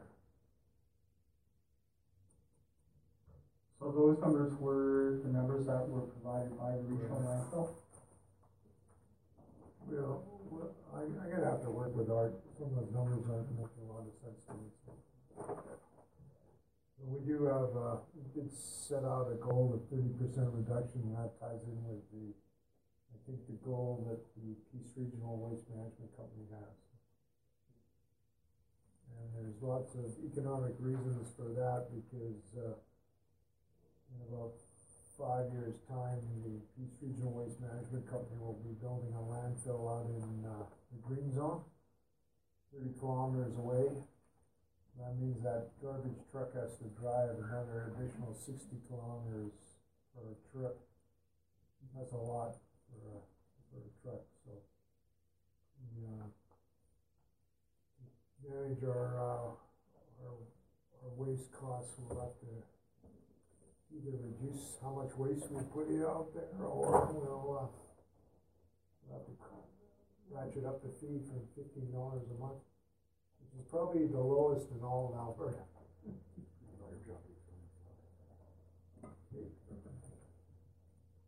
Um, no other questions for Mr. McQuaid? Okay.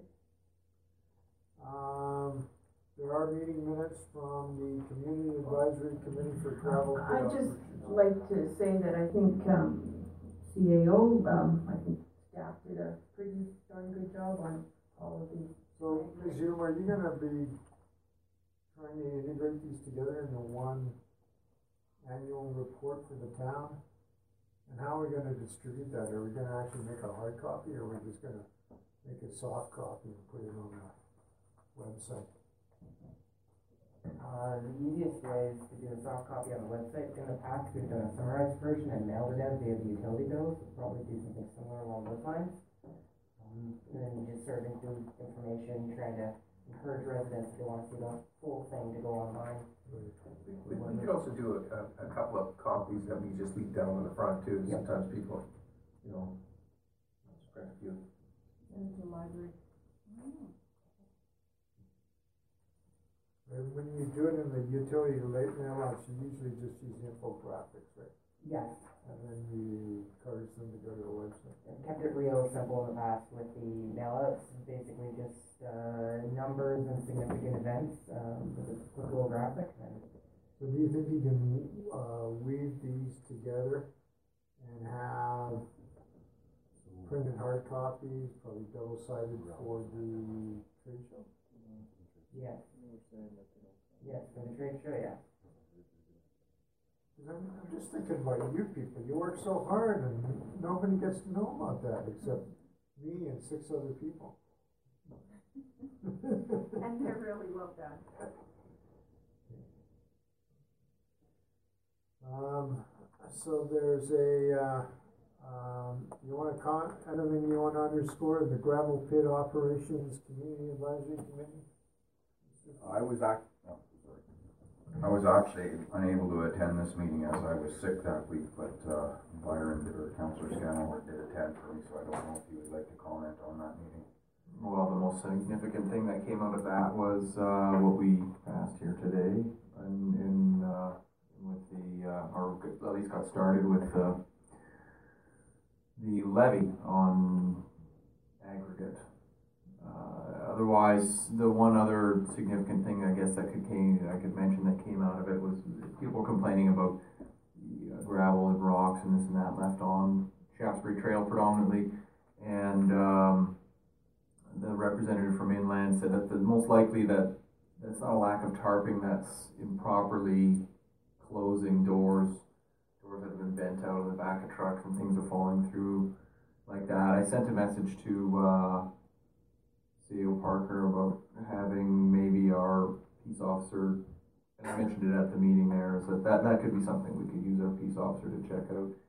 Um, some of the uh, community members that attend, being that they've gone through the whole COR thing and all the safety recognitions in the oil field, are like, come on, you, you guys wouldn't believe the stuff we had to draw, you know, like all the hoops we had to jump through safety wise in the oil field, and you're still getting away with this and dropping it on the road, like this is a joke.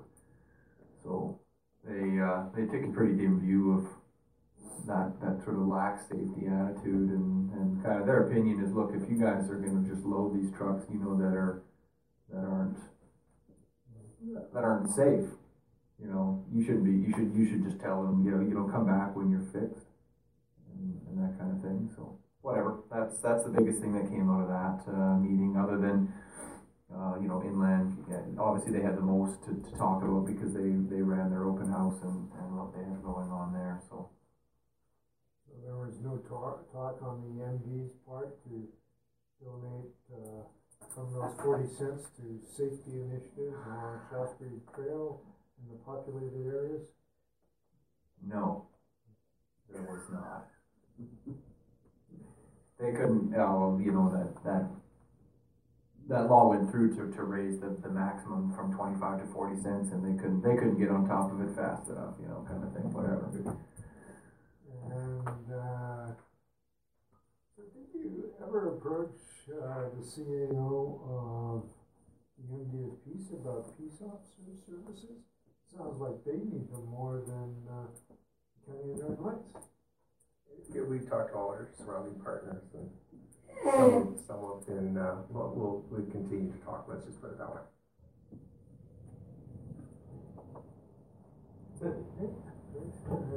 the, uh, Peace Regional Waste Management Company minutes are, are, um, there from the, uh, from the annual general meeting minutes to, uh, to to the December one. January's are in the process of being, uh, uh, being, uh, put together. The January one will have the strategic well, just have a a point there with that the strategic plan has been adopted, so we should probably, uh, uh, Ms. Manzer, you and I should probably get a copy of their strategic plan and allow people to, in this council to see what, uh, what wonderful things the, the dump is up to.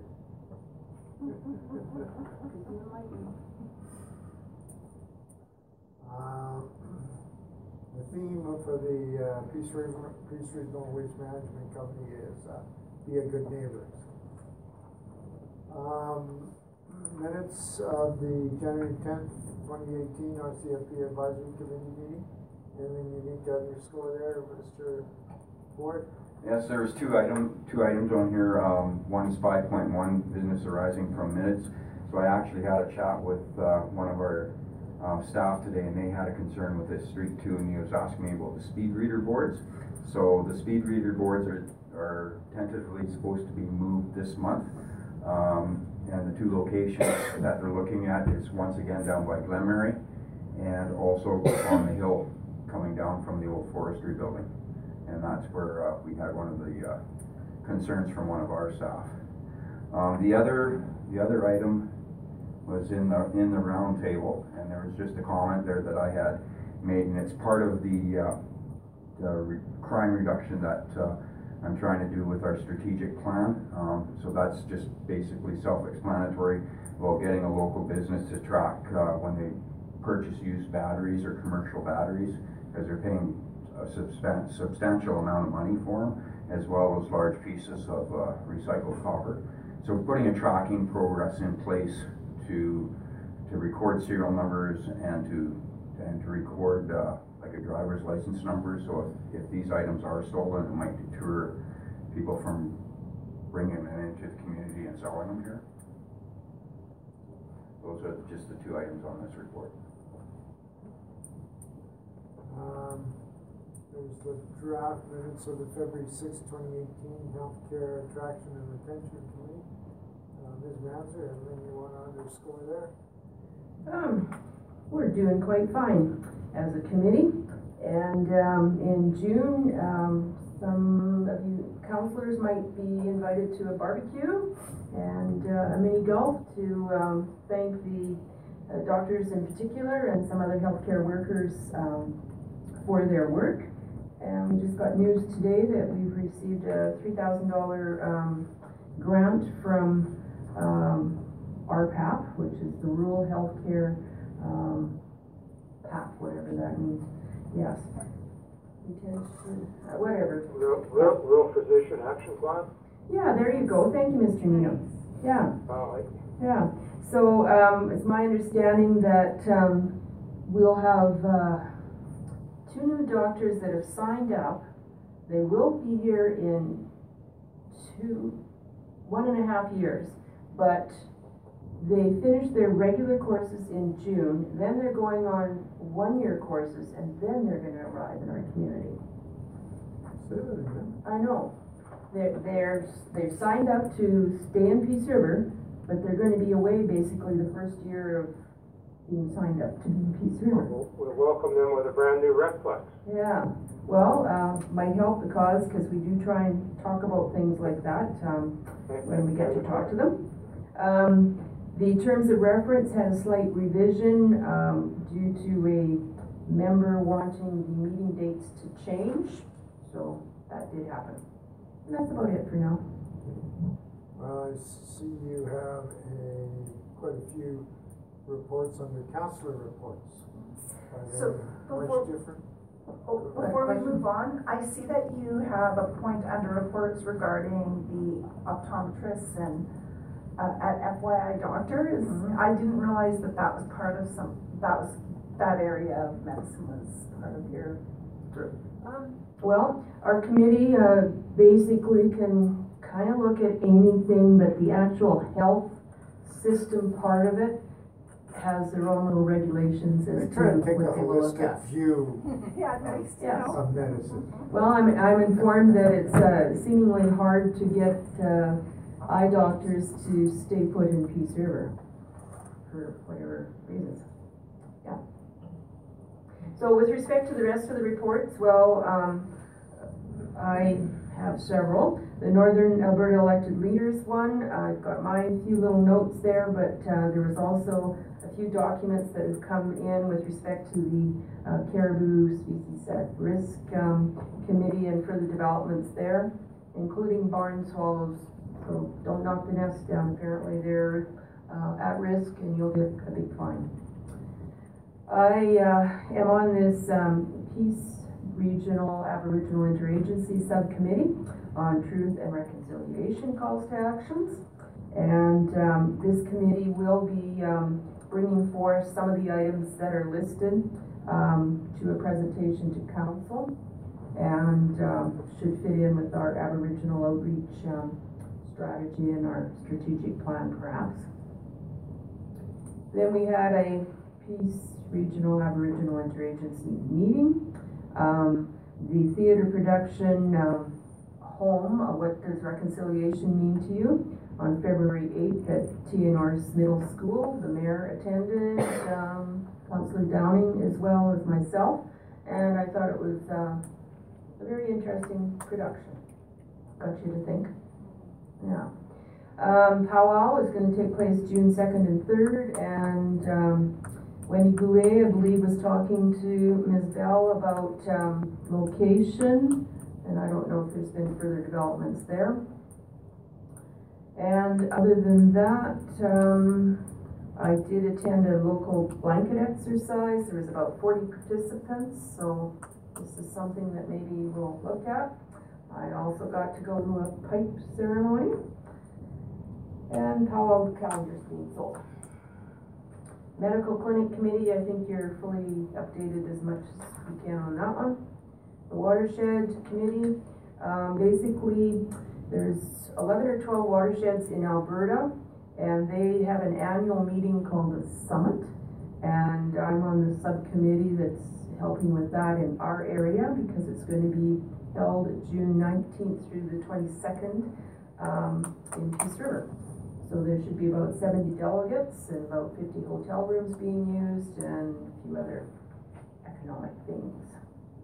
Grimshaw Aquifer meeting, this was quite well attended and they had some detailed reports that, um, I can forward to anyone who's wanting them. And I think that was about it. I'll quit talking. Uh, I don't think that's quite about it because I see, uh, Ms. McQuaid, you put the MPC minutes in the information session. You should just add them into these report sections, sections, and is there anything we need to know out of the MPC minutes? Um, Ms. Manzer, since you're on the roll.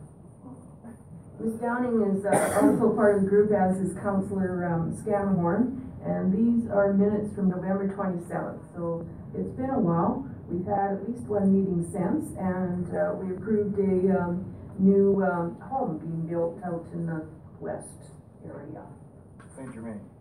Saint Germain area. Mhm. Oh, okay. So other than that, I don't think there was anything to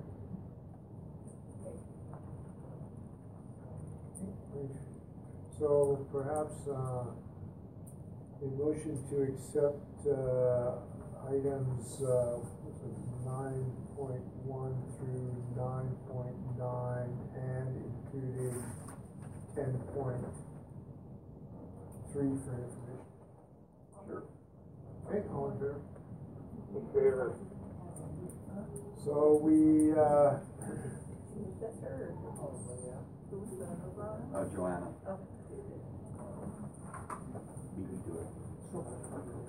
the, uh, We should just have a button, right? Like that lights up. Jeopardy. I got one of those at work, that was easy. We want people to think this is hard. Otherwise. So we're at now in information, uh, first item is a, uh, a- an effort from a group out of Ontario to forestall the cannabis legislation. Um, the, the next item is a letter dated January fifth from Northern Alberta elected leaders, Caribou Range Management. Anything we need to know there on Caribou Range Management? Well, basically, um, Northern Alberta elected leaders is, um, indicating that perhaps they feel the government of Alberta has not, um, totally consulted as much as they could and doesn't fully understand the economic, um, possible realities of this caribou plan. And, uh, item ten point four is a letter dated February second, um, uh, from, where we were carbon copied on a letter from Northern Air to, uh, the Minister of Health, uh, regarding, uh, some discrepancies in, in the Can West RFP submission when it comes down to safety.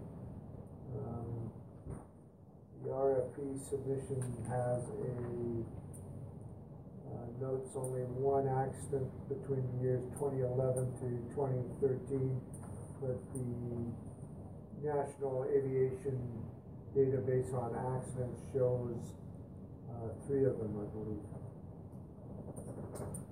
That is correct, your worship, and uh, that is the same document that they presented to us uh, in September when they came. So we can confirm that that uh, number is the exact same one that they submitted. The one or the three? Uh, The one. The one is what they put in the RFP, but the national database on safe, safety, uh, aviation accidents is, they actually have registered three of them. And then one that they reported, my understanding is that's the one they had immediately outside the Alberta Health Services hangar in Edmonton.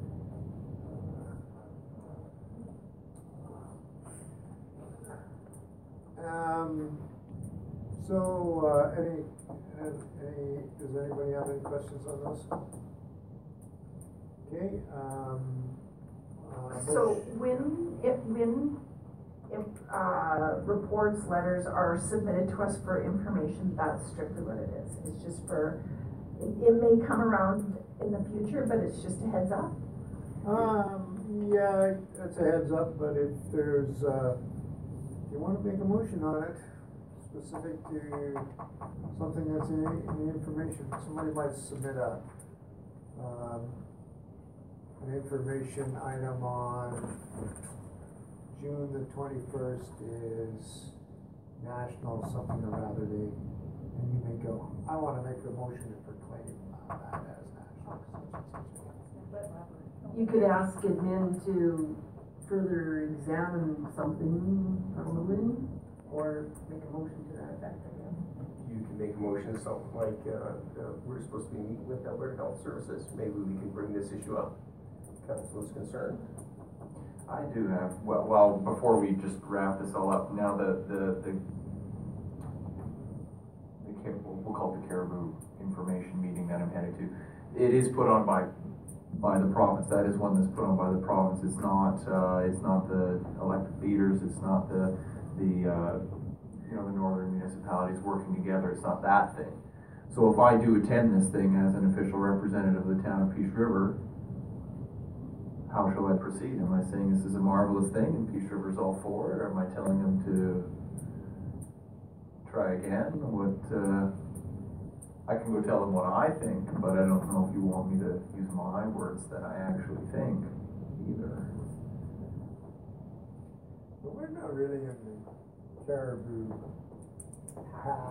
so. We aren't, but I would, I would agree with you, we aren't directly affected, but like many other municipalities are, but lots of, uh, companies, lots of people that work out in those areas do live in Peace River, and, uh, this isn't going to have a positive economic impact on the town of Peace River, I don't think anyone's gonna try to sell that one.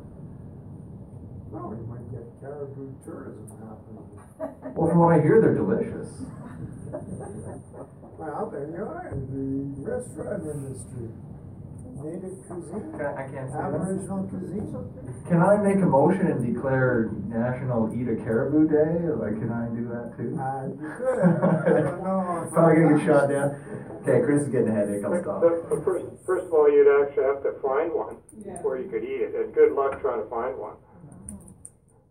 It's things like if uh, Greenview is considered ninety-five percent um, developed or whatever, and sixty-five percent of something is not supposed to be developed, so the caribou can float through wherever they please. Yeah. It is, I agree with you, major economic impact on particular areas, but we also have service industries that are perhaps going to be affected or further development could also be affected too. So, I don't know, in my, in my opinion, um, the councilor would be attending, listening, and perhaps not reacting violently, but reacting, um, I do struggle with that, thank you strongly for at that. times. It's an option. And you, you might find other municipal councilors there that belong to the Northwest Species at Yeah. Risk, and therefore you get more information from their version of things. And there were some that, uh, w- when we went to the, uh, the Peace Ten, uh, intermunicipal meeting, we had a good chat with some there. Uh, Orin and, uh, Mr. Ford and, uh, Councilor Ford and I did when we were at that, at that meeting as well, and some from Clear Hills and that kinda, that are going to be at this Grande Prairie as well, so. I'll just kind of get there and maybe ditto what they have going on. It's, I think it's something where we can support our neighbors. You know what I mean? As opposed to, uh, hey, it doesn't affect us as much as you guys, so good luck with that. I don't think that's the attitude we want to be putting out over this thing. They're, they're genuinely concerned. They put a lot of time into it. So. And I will, uh, send you about five documents, one video from, um, the Northwest group. Yeah, I saw the video there.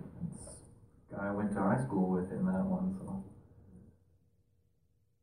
I think I noticed a few comments by, uh, local, uh, Chris Kennedy, who's a key forestry guy with Boucher Lumber, and he had, uh, a number of comments on his Facebook page, uh, Byron, if you wanna check base with him, but he, uh, I think he's basically lined up with your, your, uh, your thinking that, sterilizing the landscape for a species, um, and risking, uh, the, the rest of the human race, uh, is, is not a wise thing to do. Of course, I'm paraphrasing what I wrote, what I read on the Facebook page, but, uh, Chris, uh, might have some wisdom to offer as well. Thanks, If Paul. you know. Appreciate that. I don't, um, but I'll, uh, I'll reach out there and on Facebook probably anyways. All right, we're, I'm done.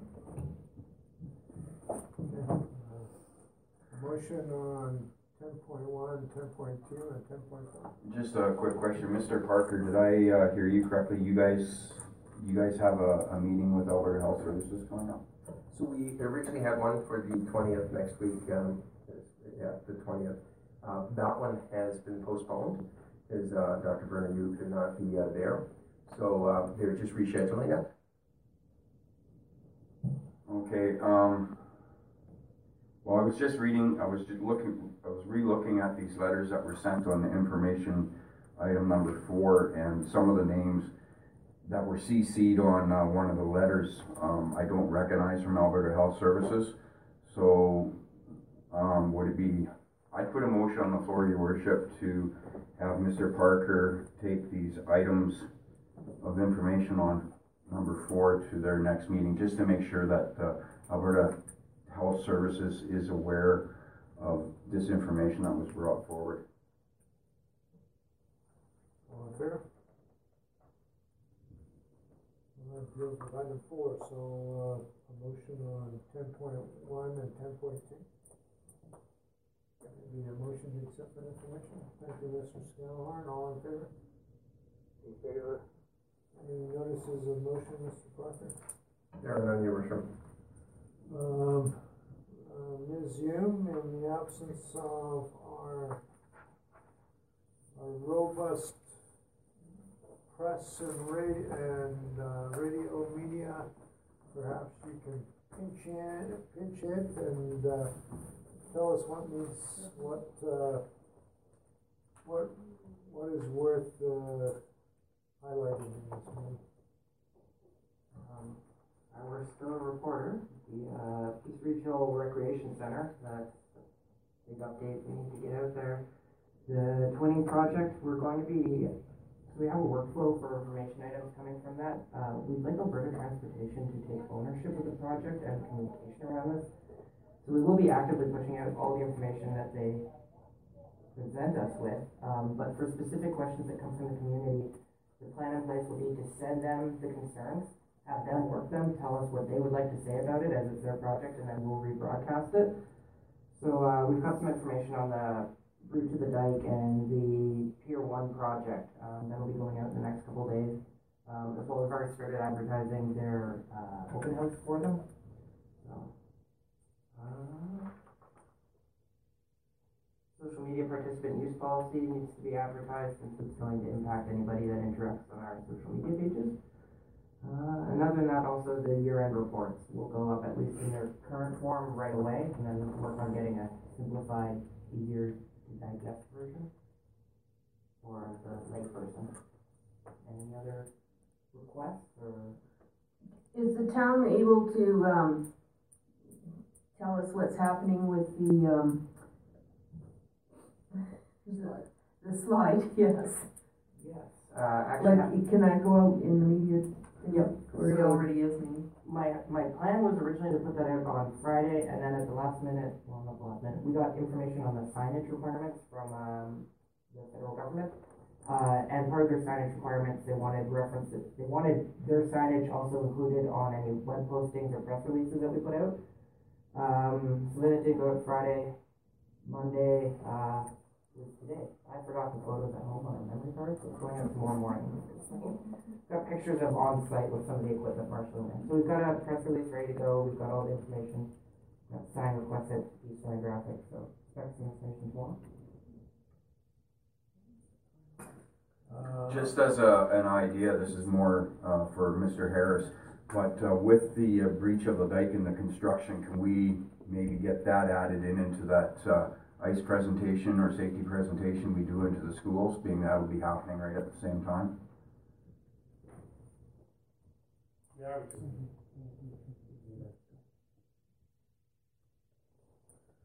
Resume, are you going to uh, emphasize your social media participant use policy? Oh yeah, that's, uh, going up online, it'll also go up on the Facebook, Twitter pages.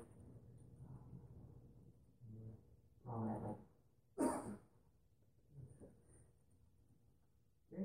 um, I think it's Carnival this weekend. Is it Carnival this weekend? Yeah, yeah. Might wanna share their page, I don't know.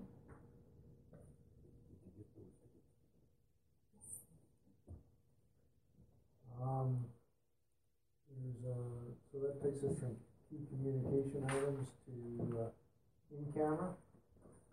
Carnival's also Carnivals are?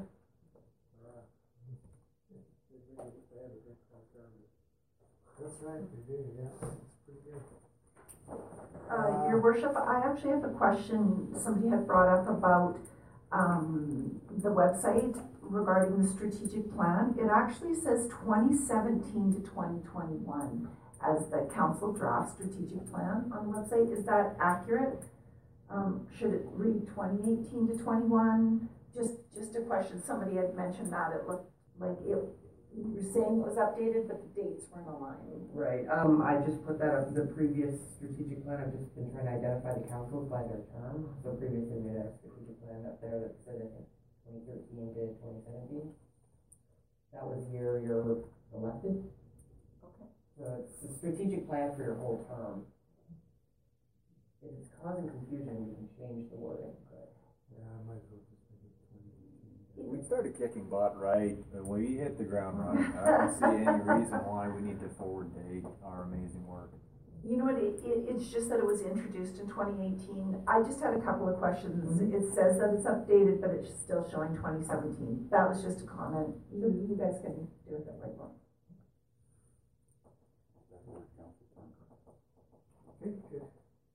Um, motion to go on camera. Who's making that? Don Good? All in favor? In favor.